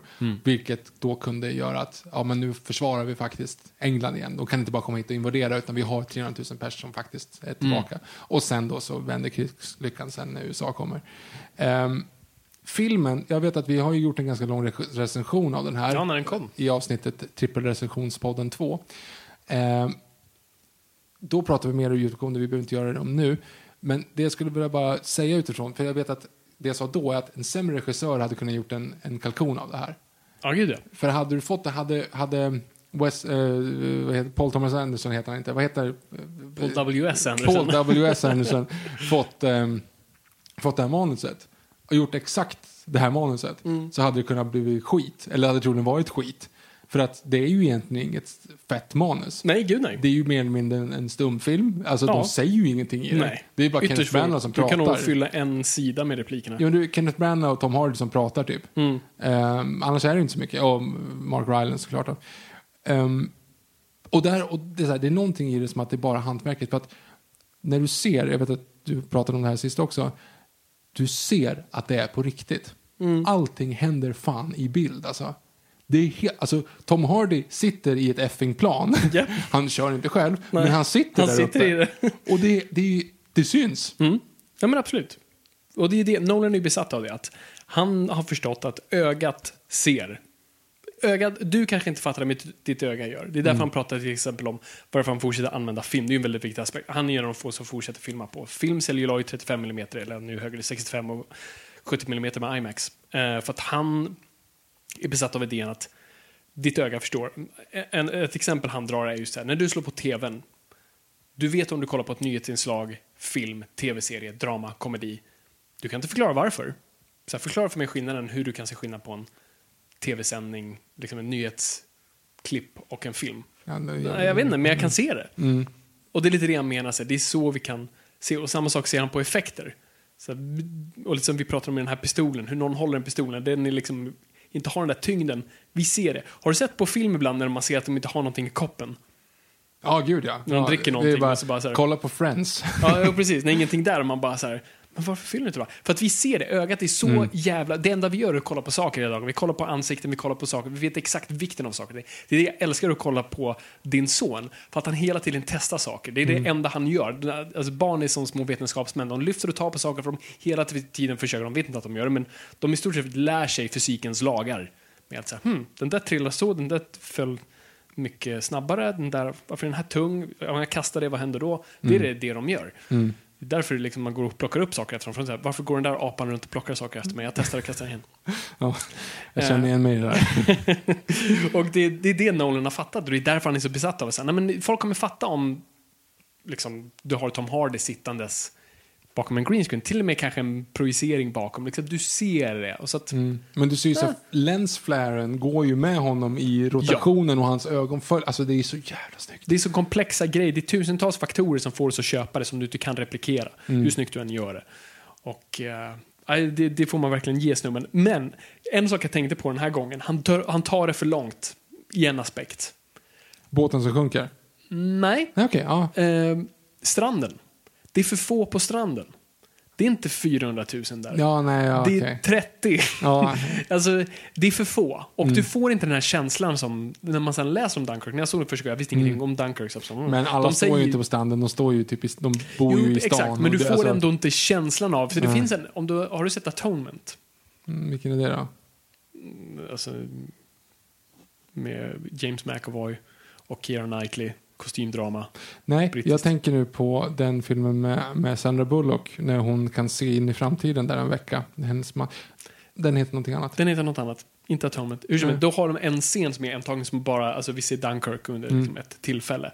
Och det ser helt liksom sjukt ut hur mycket människor det är. Och det var lite det jag hade velat se här, bara fått få känslan Ja, men då hade du varit tvungen att använda CG, det går ju inte. Exakt, och det är där Nolan bara såhär, nej jag vägrar. Och det är såhär, men människor som står stilla typ på distans, kan du typ ha CG? Eller sätta ut papp jag tror han till och med hade lite så här pappersdockor på distans och sånt där. Men fan, gör lite mer då. Det, det var väl enda gången när han tar det lite för långt. För då, för ibland gör man ju det för att så här, som man pratar om, film är inte en bild av verkligheten, det är bilden av bilden av verkligheten. Så det är lite som vi pratar om i Jurassic Park. Jag köper en docka mer. Den kanske inte gör exakt vad en dinosaurie gjorde, Men CG-modellen som, ja den andas och musklerna rör sig och den troligtvis rör sig mer likt en dinosaurie köper jag mindre verklig för att den liksom för att dockan är faktiskt ett fysiskt objekt som rör sig i. Och det räcker bara med att ögonen, pupillerna rör på sig och, och liksom näshålen. Och då köper jag den effekten. Det räcker. Det är liksom, jag behöver inte verkligheten, jag behöver bilden av verkligheten. Snyggt. Eh, men ibland kan man dra det för långt. Och det tycker jag Nolan gör ibland med att så här, nej jag vägrar. Så här, men ha lite mer folk. Men och där har du ju också det som du pratade om sist. Jag tycker inte att vi ska... Okej, vi ska sluta referera till oss själva hela tiden. men det som du har påpekat är i alla fall att det är ju inget blod i den. Nej, Och det är så jävla snyggt. det är, det är anti Saving Private Ryan. Det är en PG-13. Och det är det. Han gör våldet läskigare utan blod. Jag säger inte att liksom, Private Ryan var briljant på sig och våldet säger en annan sak där och det är nödvändigt, det ska vara så. Men här gör han någonting annat. Som skotten i början där med inledningsscenen. Ja, alltså, det Du får fortfarande- hjärtinfarkt. Ja, Ted somnade ju på mig. Eh, så att han låg och sov igenom hela Dunkirk. Och jag hade ganska krämigt ljud ändå. Men för jag, vi la oss i sängen här och kollade på projektorn liksom. Eh, och då var det lite mysigt för det var precis att han somnade sin förmiddagstur och det var så yes och då kunde jag slå på den och då så låg han bredvid mig i sängen och kollade på den. Eller han sov. Och alltså första scenen när, han, när de går där och det bara, bara smälla någonstans från. Du har ingen aning om varifrån. Nej. Det är, det är bland, alltså det är så läskigt och det är så klaustrofobiskt. Där är det också en ganska kul grej. Hela filmen är ju sjukt klaustrofobisk. Japp. Men du är hela tiden utomhus. Japp. Ja, förutom nere i båten och det är jätteklaustrofobiskt såklart. Absolut. Men, men det enda du tänker är klaustrofobi. Det är när du sitter liksom ute på det här ehm, du, du är på stranden, du kommer inte hem, klaustrofobi, he, ta mig hem bara, jag vill bort härifrån. Du är eh, inne i den här trånga cockpiten, när han störtar där och kommer inte ur cockpiten, det är liksom ah, du är den här trånga, hur mycket folk som helst som står på den här eh, piren när störtbombaren kommer och de kan inte ta sig någonstans, så det är bara så här, ah, vi får ducka, men nu vad fan ska jag, när bomberna kommer liksom. Du har inne i skeppet när du är på väg och när det ska sjunka och det är liksom klaustrofobiskt. Du har inne i den här båten med tre personer och en effing utbildad Killian Murphy-militär som är beredd att slå, slå folk. Liksom. Det är klaustrofobiskt för du är mitt Japp. ute på havet. Japp. Eh, allting är bara total klaustrofobi. Hela filmen är stressande. Gud liksom. ja. Och som säger, det är, och trots det är det utomhus. Och det är ju för att här gör ju Nolan trolleritricket på något vis. Vi har egentligen inte, vi har typ en huvudkaraktär, typ, vi har ett par, men de är egentligen inte liksom karaktärer som genomgår en resa, och- eller de genomgår fysiskt, men det är ingen karaktär vi lär känna.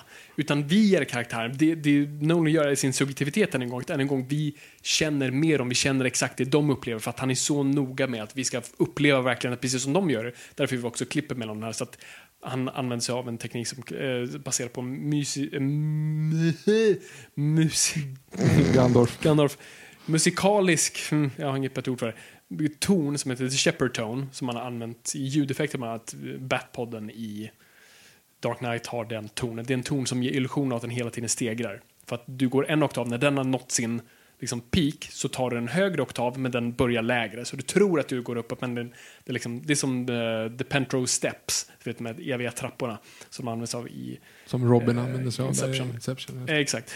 Och eh, det använder sig i klippning, så varje gång en eh, sekvens pikar så tar den annan över, men sätter sig lite lägre och sen pikar den. Och så, det är det han använder sig av.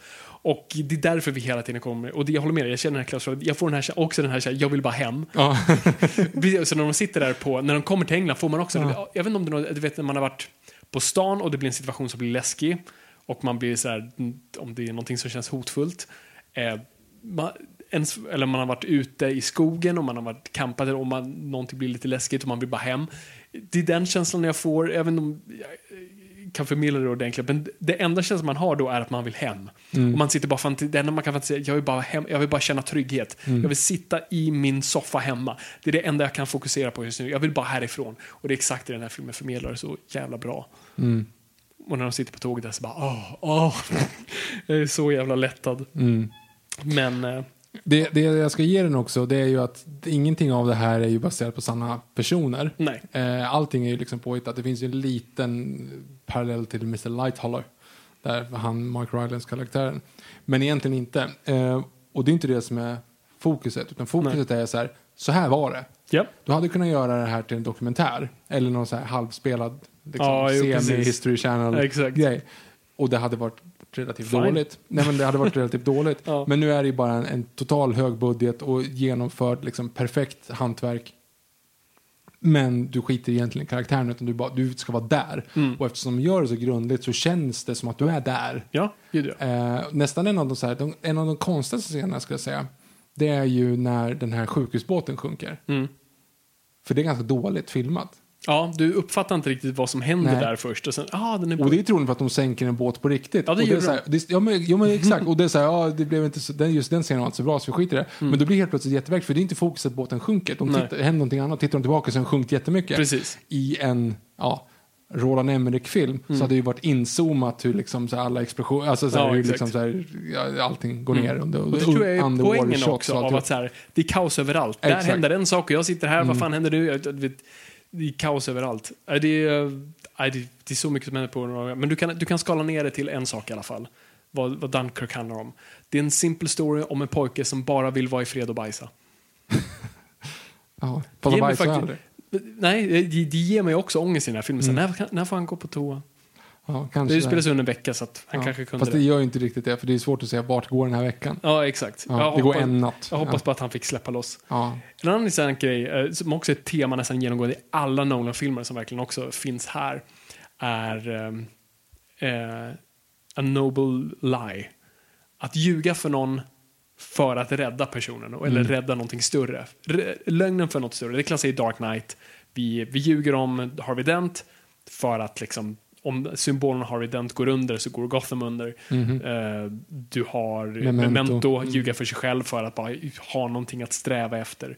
Ehm, och här har du ju, och du har ju också i Interstellar har du ju också det, de gör, alltså Michael Caine har ljugit om hela grejen för att liksom eh, nå något större. Och här har du ju också på ett simplare nivå med alltså George som dör. Mm. Han säger inte det till Cillian Murphy. Nej. För att han vet att han måste fortsätta. Jag Ja, kan inte exakt. förstöra honom. Nej, vi, måste, Det vi är inte värt att... Ja, pojken är död, det är tragiskt. Ja. Men vad gör det att han vet det? Det snygga är att det är hans son som gör det. Att det inte Ja. är Mark, Mark Rylance. Precis.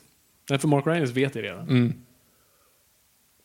Jag tycker, så det, det, är liksom, det är något som genomgår i alla Nolans filmer. Jag tycker alltid det är lika Men, intressant. vi pratade om det här sist, jag ska sluta referera till det. Men du pratar då om att du tycker att Sunset Boulevard är din favoritfilm men att 2001 är den bästa filmen som gjorts. Ja. Och jag blir fortfarande lite provocerad av det för jag, tycker- det, jag tycker att det är tvärtom i så fall. För Sunset Boulevard är en bättre film och att, att 2001 bara är en fladder men möjligtvis att du kanske tycker att det är roligt. Det, det är lite samma sak här för mig. Jag skulle inte vilja säga det är inte min favoritfilm Dunkirk. Nej. Men jag skulle kunna tänka mig att det hade kunnat vara det. Ja, Det är inte den bästa filmen. nej. Men det kan vara en av mina favoritfilmer. Just inte- för att den är så jävla fräck. Jag skulle säga tvärtom nästan. Jag tycker, alltså på något vis, alltså, jag har läst manuset till Dunkirk och, det, och jag har läst manuset till Inception. Inception är jätterolig att läsa. Dunkirk är värdelös att läsa. Ja, jag kan tänka mig För att det. den är inte byggd för sidan. Alltså det finns ingen roliga... Det är bara scenbeskrivningar och scenbeskrivningar är väldigt tråkigt att läsa. Alltså konsten i, i ett manus är dialogen på något vis. Alltså, manus är bara struktur och tråkigt hur som helst. Det är aldrig kul att läsa manus. Men det finns, det konstnärliga får komma ut lite i dialogen. Och sen när du bara ser en beskrivning, det blir skittråkigt. Så att, och det är verkligen en eloge till, och det är verkligen inte att trycka ner manuset, utan det är verkligen att skjuta upp Nolan som regissör. Att så här, för du kan knappt förstå vad som står på sidorna, för du kan inte förmedla det så bra. Och särskilt med den där strukturen. Så att det är verkligen hur, det är hans huvud och han verkligen levererar det. Så jag tycker på tekniskt plan, och Nolan som regissör, är det här typ hans bästa verk. Men det är inte min favorit. så det är rätt kul hur vi står på liksom olika sidor där. Ja. Men ska vi ratea våra Jag tror vi gör det. Nolan-filmer? Jag tror vi Nu, gör det. nu har jag sett ett par fler än vad du har, så jag vet inte, ska vi göra den här varannan? Men det kommer inte riktigt funka. Nej, men ta, ta din lista först. du. Okej, jag tar min lista. Så, jag börjar, så det är tio filmer, då, så jag börjar från 10 till 1. Mhm. Och, så, och när jag gjorde den här listan så bara, fan det här känns weird. Det här, eh, typ förra veckan hade jag gjort den här helt annorlunda. Det borde jag nästan göra när man gör sådana a- avsnitt. När vi går igenom dem. Att man så här, gör en lista innan man börjar se filmen och sen gör en lista efteråt. Eh, för jag hade nog inte tänkt så här. Men eh, nu ser det ut så här. Åh, herregud, även efter vår diskussion tycker jag att den här känns Ja, ja, ja, Det är så jag har skrivit den. Okej. På nummer 10, Insomnia. Mhm. Ja. Det är liksom, minst Nolan, ja, den, den har ingen liksom, känsla för att komma tillbaka. Fattar. Nio, Following. Okej, ja, samma sak där. Ja, då har du, då är det samma topp åtta som jag. Ja. fall. Åtta, Dark Knight Rises. Kul, för då har jag min, nu kan jag hoppa in Ja. då. Min åtta är ju Interstellar då. Ja, för min sjua är Interstellar. Ja, och min sjua är Batman Begins. Okej. Min sexa är Dunkirk. Min sexa är Dark Knight Rises. Min femma är Batman Begins. Min femma Inception. Min fyra, mm, fyra är Inception. Min fyra är Dunkirk. Min trea är Dark Knight. Min trea är The Prestige. Min tvåa är The Prestige. Min tvåa är Memento. Min etta är Memento. Ja, min etta är Dark Knight. Ja, jag hade ingen lik i alla fall. Nej, men jag skulle säga Dark Knight är fortfarande en helt perfekt film på det sättet. Alltså den, den, lek, den, den gör vad en... Den är totalt underhållande och den har ett koncept och den var helt perfekt på alla sätt och vis när man såg om den. Liksom. Och det är framförallt prestationerna. Mm. Inklusive Maggie Gyllenhaal som får massa skit, men jag tycker hon är bra. Så att jag, Jättebra. Det som är kul dock är att jag kollade på mina betyg på Letterboxd Ja. som jag hade satt dem. Då hade jag alltså gett Dark Knight hade gett en femma, Dark Knight Rises 3,5, Batman Begins Mhm. 4, Inception 4, Memento 4,5, Prestige 4,5, Dunkirk 4, Interstellar 4,5. Så att det var ju en ganska annorlunda Ja, liksom, rating. Men det här är som sagt, du bad mig att göra den här listan idag. Ja, så jag jag liksom, det, det är vad som har hänt nu. Så det kommer ju ändras lagom till det här avsnittet släpps. Säkert, och för, för mig också. Nej, men Memento, jag trodde inte Memento skulle vara etta. Jag trodde Inception skulle vara etta faktiskt. Eh, för jag tänkte, ah, Memento, det lever på gamla tonårsmeriter nu. Liksom. Det var bara en cool film när den kom. Men nu när jag verkligen såg om den, bara, nej men för mig är det här peak Nolan på något sätt. Här väver han ihop alla de grejerna som jag, liksom, varför jag förälskade mig i honom och varför jag fortfarande gillar honom och, och jag tycker den håller bäst. Det är både form och själ i ett. Och det bara funkar för mig och liksom, på, på pri- privat personligt plan så, så tilltalar han mig också. Så det, det, det, det är absolut någonting i det också. Så nej, den är fan regerande etta för mig. Ja, kul. Nej, men som sagt, bara för att summera alltihop. Det här är vår tids stora regissör.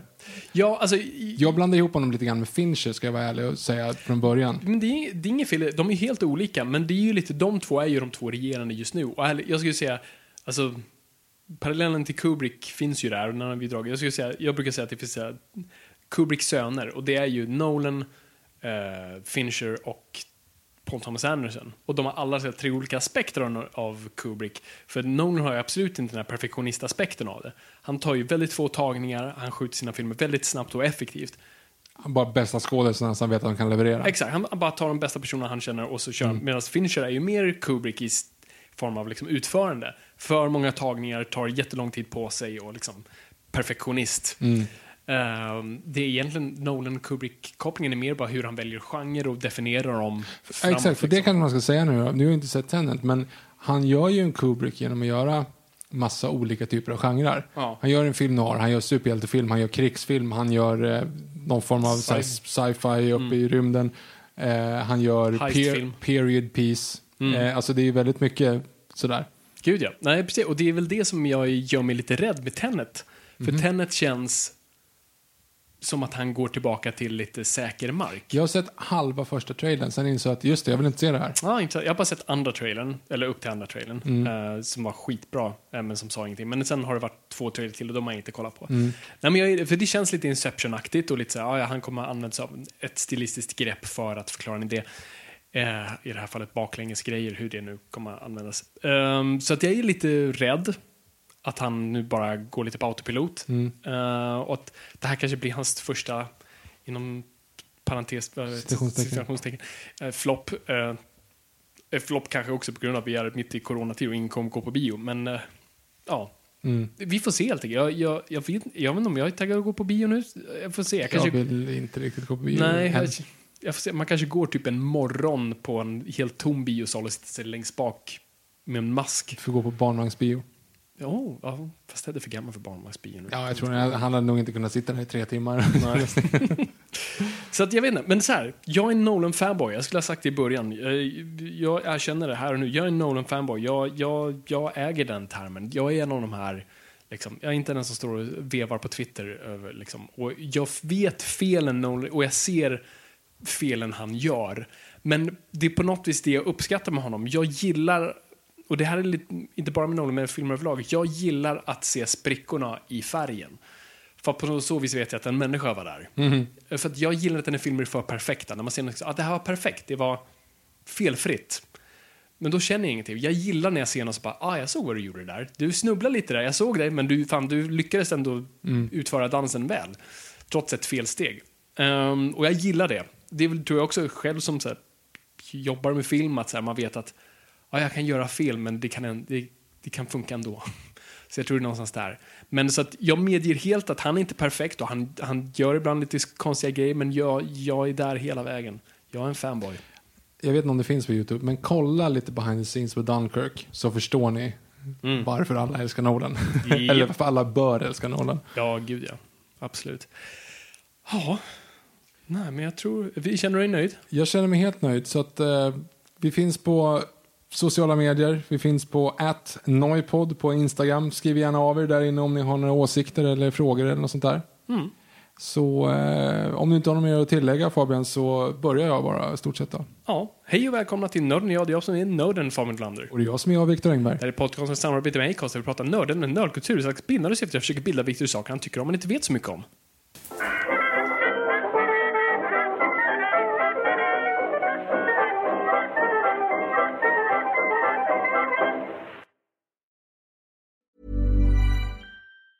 Mom deserves the best, and there's no better place to shop for Mother's Day than Whole Foods Market. They're your destination for unbeatable savings, from premium gifts to show-stopping flowers and irresistible desserts. Start by saving 33% with Prime on all body care and candles. Then get a 15-stem bunch of tulips for just $9.99 each with Prime. Round out Mom's menu with festive rosé, irresistible berry chantilly cake, and more special treats. Come celebrate Mother's Day at Whole Foods Market. Here's a cool fact a crocodile can't stick out its tongue. Another cool fact you can get short term health insurance for a month or just under a year in some states. United Healthcare short term insurance plans are designed for people who are between jobs, coming off their parents' plan, or turning a side hustle into a full time gig. Underwritten by Golden Rule Insurance Company, they offer flexible, budget friendly coverage with access to a nationwide network of doctors and hospitals. Get more cool facts about United Healthcare short term plans at uh1.com.